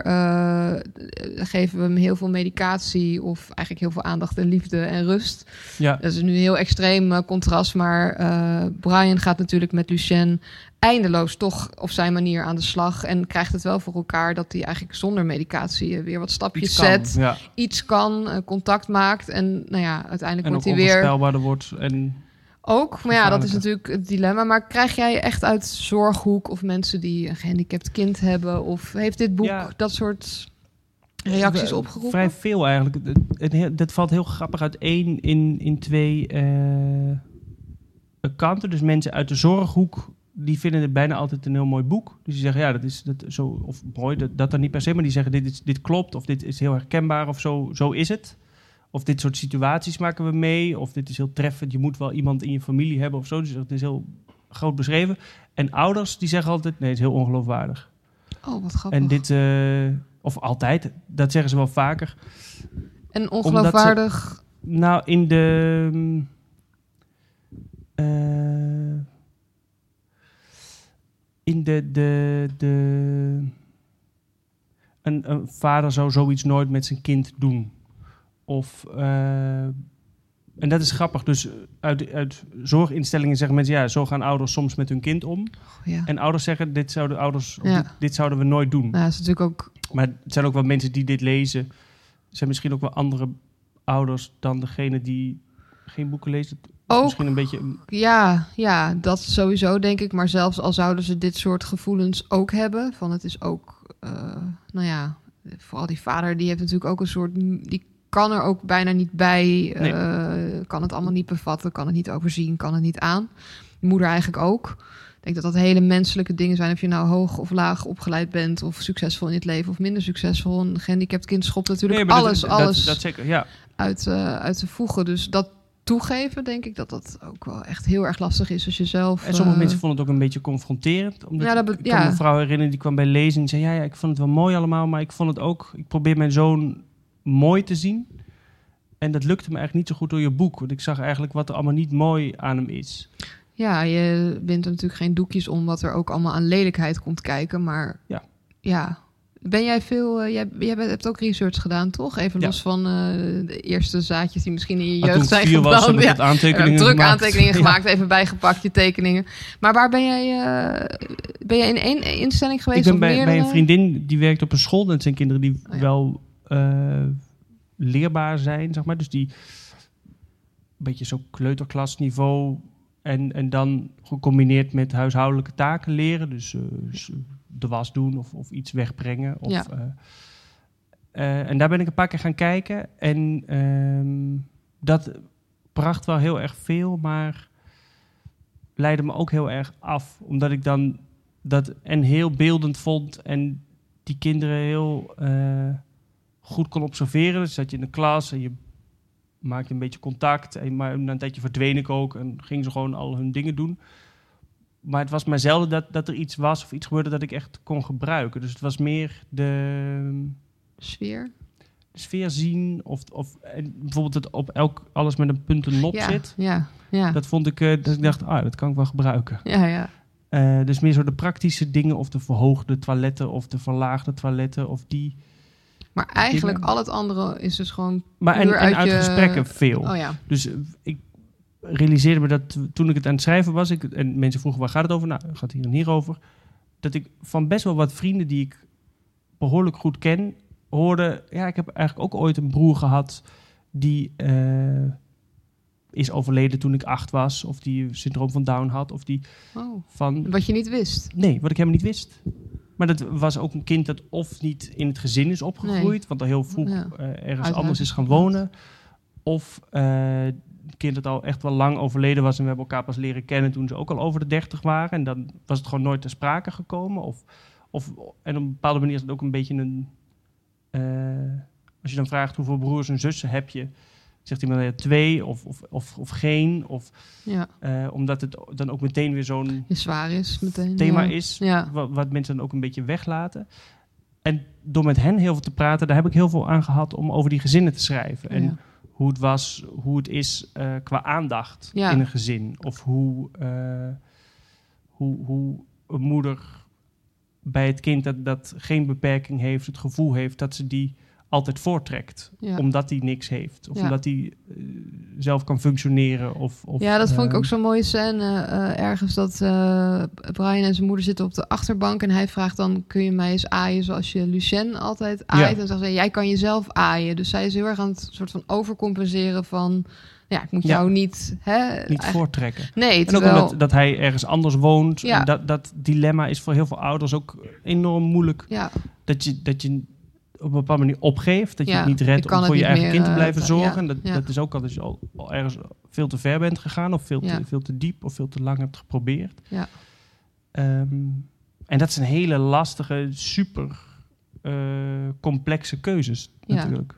Wilde je, bedoel je begint aan een boek. Heb jij, ehm, wil je er een statement mee maken? Of Nee. wil je helemaal niet? Het is, Nee, omdat dan zou ik een pamflet schrijven of zo. Dus het- ja, nou ja, dat is misschien te, te, te groot te stellig. Maar ehm, als je het dan hebt over hoe we omgaan met gehandicapten of hoe ehm, dit soort dingen kunnen Ja. gebeuren. Ik bedoel, het roept het wel op in discussies Ja. als zo'n boek eenmaal gaat zingen. En dan, ja, nou ja, jij hoeft er niet direct iets mee. Je zegt het ook, hè. Het verbaast me soms ook wat een boek doet en welke relaties ja. helemaal niet opgemerkt worden die voor mij heel belangrijk waren. Maar het is natuurlijk wel een heel ehm, schurend onderwerp, een, iedereen, een gevoelig iedereen haalt onderwerp. ook zijn eh. eigen... eh, gebruikt het voor wat hij er zelf in ziet, zeg maar. Dus het, ik heb ooit een boek gekocht van eh, Christine Meindertsma. Ze is een kunstenares en die had een boek gemaakt met wat er allemaal van een varken werd gemaakt. Eh, dus oh ja, dat ken ik. Heel, ja. heel merkwaardig raar boek met een oormerkje erin van, een, van een varken. En die laat op elke pagina zien, nou, van, van het vet worden dan deze 25 dingen gemaakt. Maar dan zie je dus de, het, het- remvet eh, op, op treinwielen. Dat je denkt, hoe is het mogelijk? Daar zit, dat, dat is varkensvet. Nou, zo, en dan gaat het over het haar. Nou, er zitten penselen in dit, in dit, dit, dit en dit. Eh, en dat boek dat wordt door mensen uit de, uit de eh, boeren, ag- agrarische wereld gebruikt. Van, kijk eens wat fantastisch, Ja. wat wij allemaal met een varken Ja. doen. En mensen uit de eh, dierenbevrijdingswereld die zeggen... Oh, kijk eens wat gruwelijk, wat allemaal met een varken gebeurt. Ja, ja, En dat, dat idee, ja, het is geen pamflet, dus het laten zien. En dat is wat ik met een roman eigenlijk ook probeer, is het te laten zien. Dus ik, ik ehm, merkte bij heel veel mensen dat ze het heel moeilijk vinden om naar iemand te kijken met een lichamelijke eh, beperking. Omdat het eh, een variatie is op wat we allemaal kennen. En je denkt, hoe zit het dan eigenlijk in elkaar? Mensen Ja. durven niet te kijken of gaan heel Ja. nadrukkelijk wel kijken. Ja.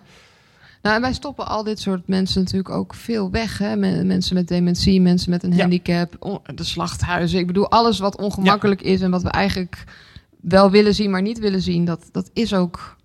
En, en jij eh zet er natuurlijk een volle spotlight op. Dus Ja, en daar- dat is het enige doel wat ik had. Ja. Dat ik dacht, ik wil graag personages die je niet vaak ziet in een roman... Ja, eh, een volwaardig personage laten zijn. En kijken of dat kan. Iemand die zo weinig kan uiten en, en qua Ja. leeftijd zo verstandelijk zo jong is.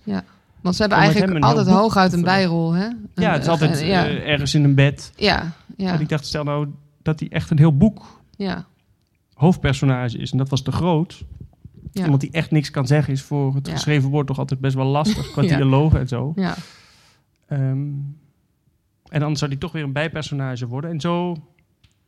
Een personage moet zich ook altijd ont- ontwikkelen. En dat, dat kon bij hem eigenlijk ook niet echt. Want Minimaal, maar voor maar hem groot. Maar door te stoppen met medicijnen dacht ik, ah ja, maar dan kun je wel ontwikkelen. En, eh, maar die minuscule ontwikkeling, daar zit aan het eind, bla- laatste bladzijde, dan zegt die broer eh Muwawa. In het bed. En in het begin, als je gaat lezen, dan denk dat je als lezer denkt, eh, deze jongen is, eh, ja, er zitten, zitten weinig signalen die hij uitzendt. Of er is, niet met, er is nul communicatie. En dat is ook, als je er af en toe komt, zie je het niet. En als, ik, als wij ergens binnen zouden lopen nu en we geen idee, denk ik, ja, reageert niet. Of, en zou je er elke dag komen, dan, je- dan ga je de signalen Ja. zien die iemand zendt. En dan denk je, oh, die heeft honger, of die, die is vrolijk, of die eh, is Ja. bang voor iets. En dat is dat ik wilde dat je aan het eind van het boek, als je terug zou beginnen met lezen, dat je dan denkt, oh, maar wacht, hij zit heel veel aan zijn mond te krabben. Hij is, hij is onrustig door de jongen die op zijn kamer ligt. Ben je dat ook... Dat heb je ook helemaal consequent... Ja, ja dus het, Ja, het aan zijn mond krabben of, en Ja. wondjes hebben, komt van het krabben en van het eh, wiebelen. En het wiebelen is als hij een meisje ziet, dat hij eigenlijk wel leuk vindt. En dat doet hij het hele boek. Maar in het begin is het gewoon wiebelen. ja, En, of, of krabben, of wondjes hebben. ja. En ehm, dat vond ik, dat was eigenlijk mijn enige doel. Dat ik dacht, Ja. oh ja, als je het af hebt dan... En dat muwawa aan het eind, dat lijkt in het begin gewoon maar een klank. Ja. En aan het eind is het de herkenning van de ander. Dus het... het eh, doordat hij dat zegt, weet je, oh, dat is een associatie die hij heeft met zijn broer. En, ja. hij- en die hij herkent dat herkent ook. Die zegt, broer. ja, ik ben Ja. het, je weet het nog. Ja. En eh, toch een eigen taal ontwikkeld Ja. in die vijf klanken die die... eh, Ja, en daar zit toch iets in. zeker, En ja. gecombineerd met het doel dat, je, dat, dat mensen heel graag gezien willen worden door de ander. En dat is met iemand die, die je niet eh, een, een betekenis kan geven aan, aan jou eh, als ander mens.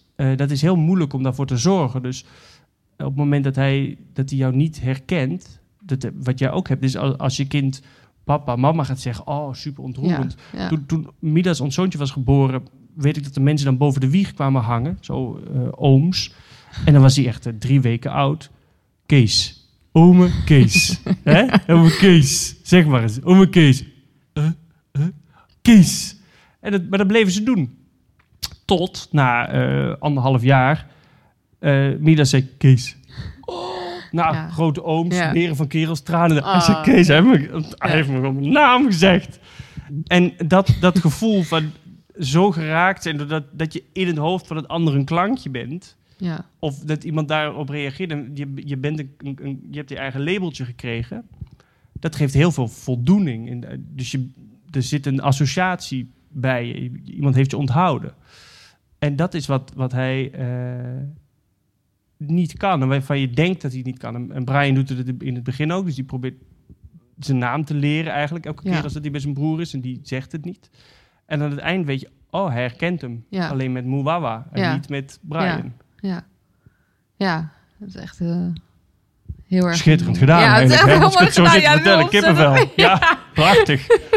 Wat een boek. Wat een boek. Allemaal lezen.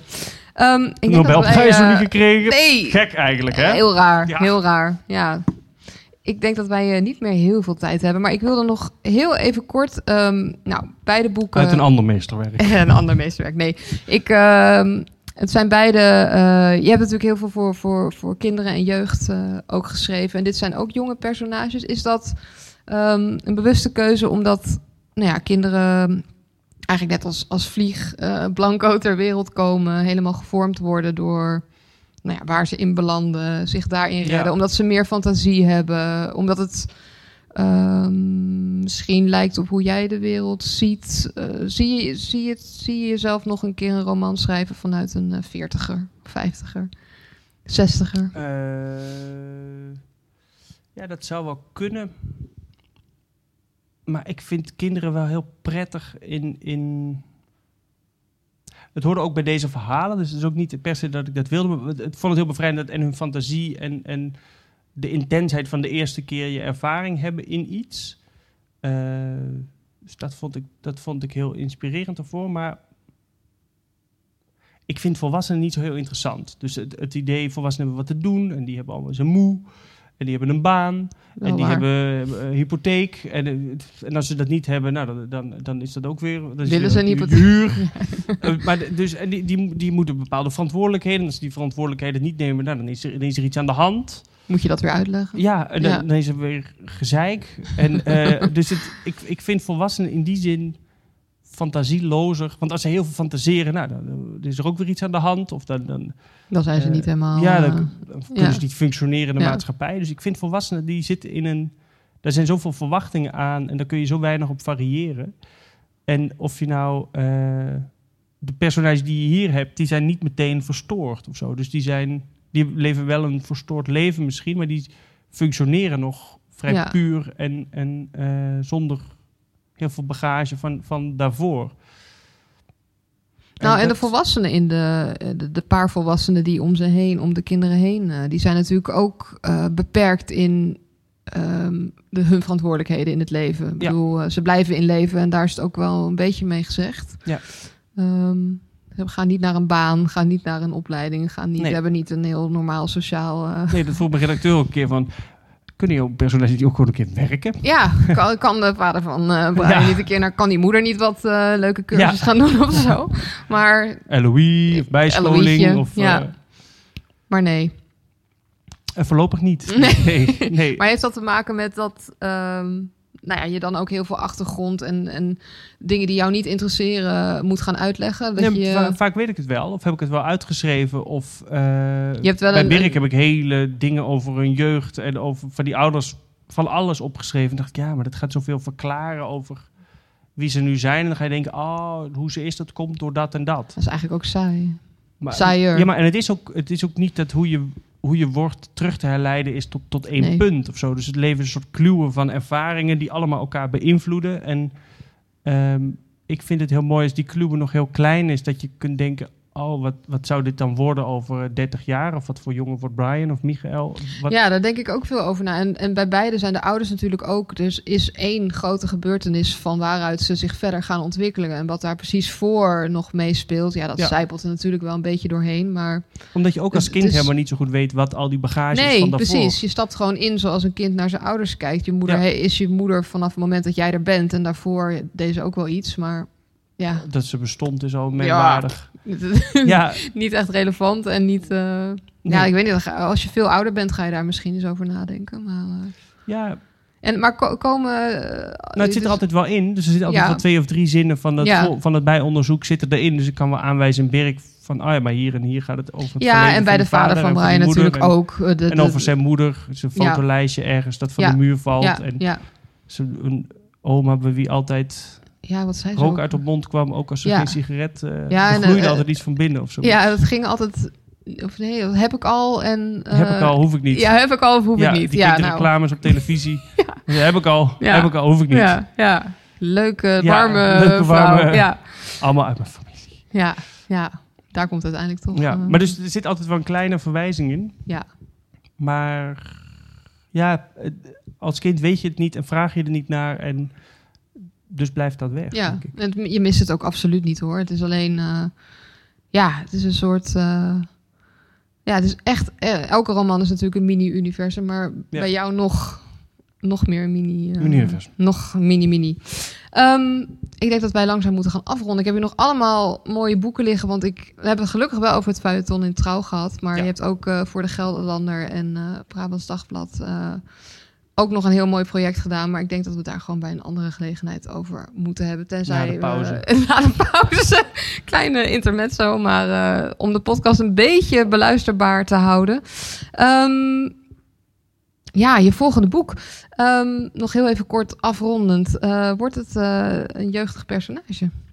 Hm, dat weet ik niet zo goed. Weet je nog niet?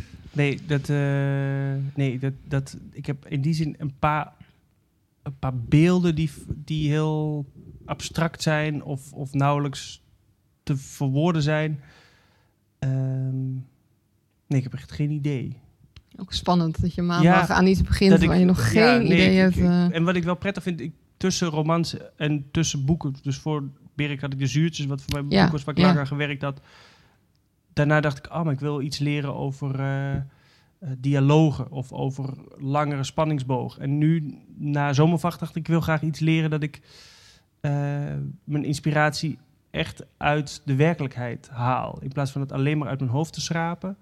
Wat doet het als ik echt eens op zoek ga naar dingen? Ik voel me, en dat is mensenleven geleden, maar ook zo met die Poolse werkmannen.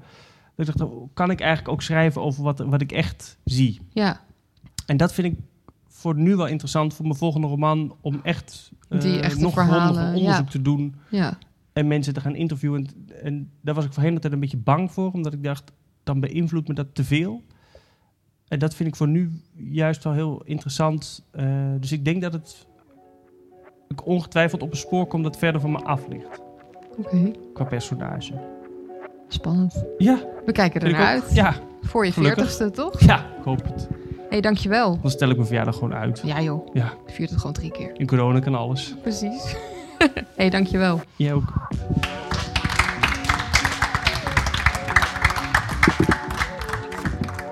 Dankjewel voor het schoonmaken.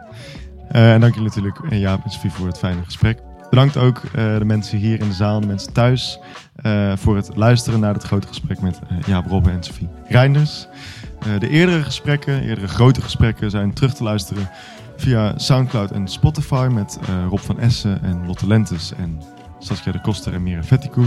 En volgende maand verschijnt het vierde en het laatste grote gesprek van dit jaar.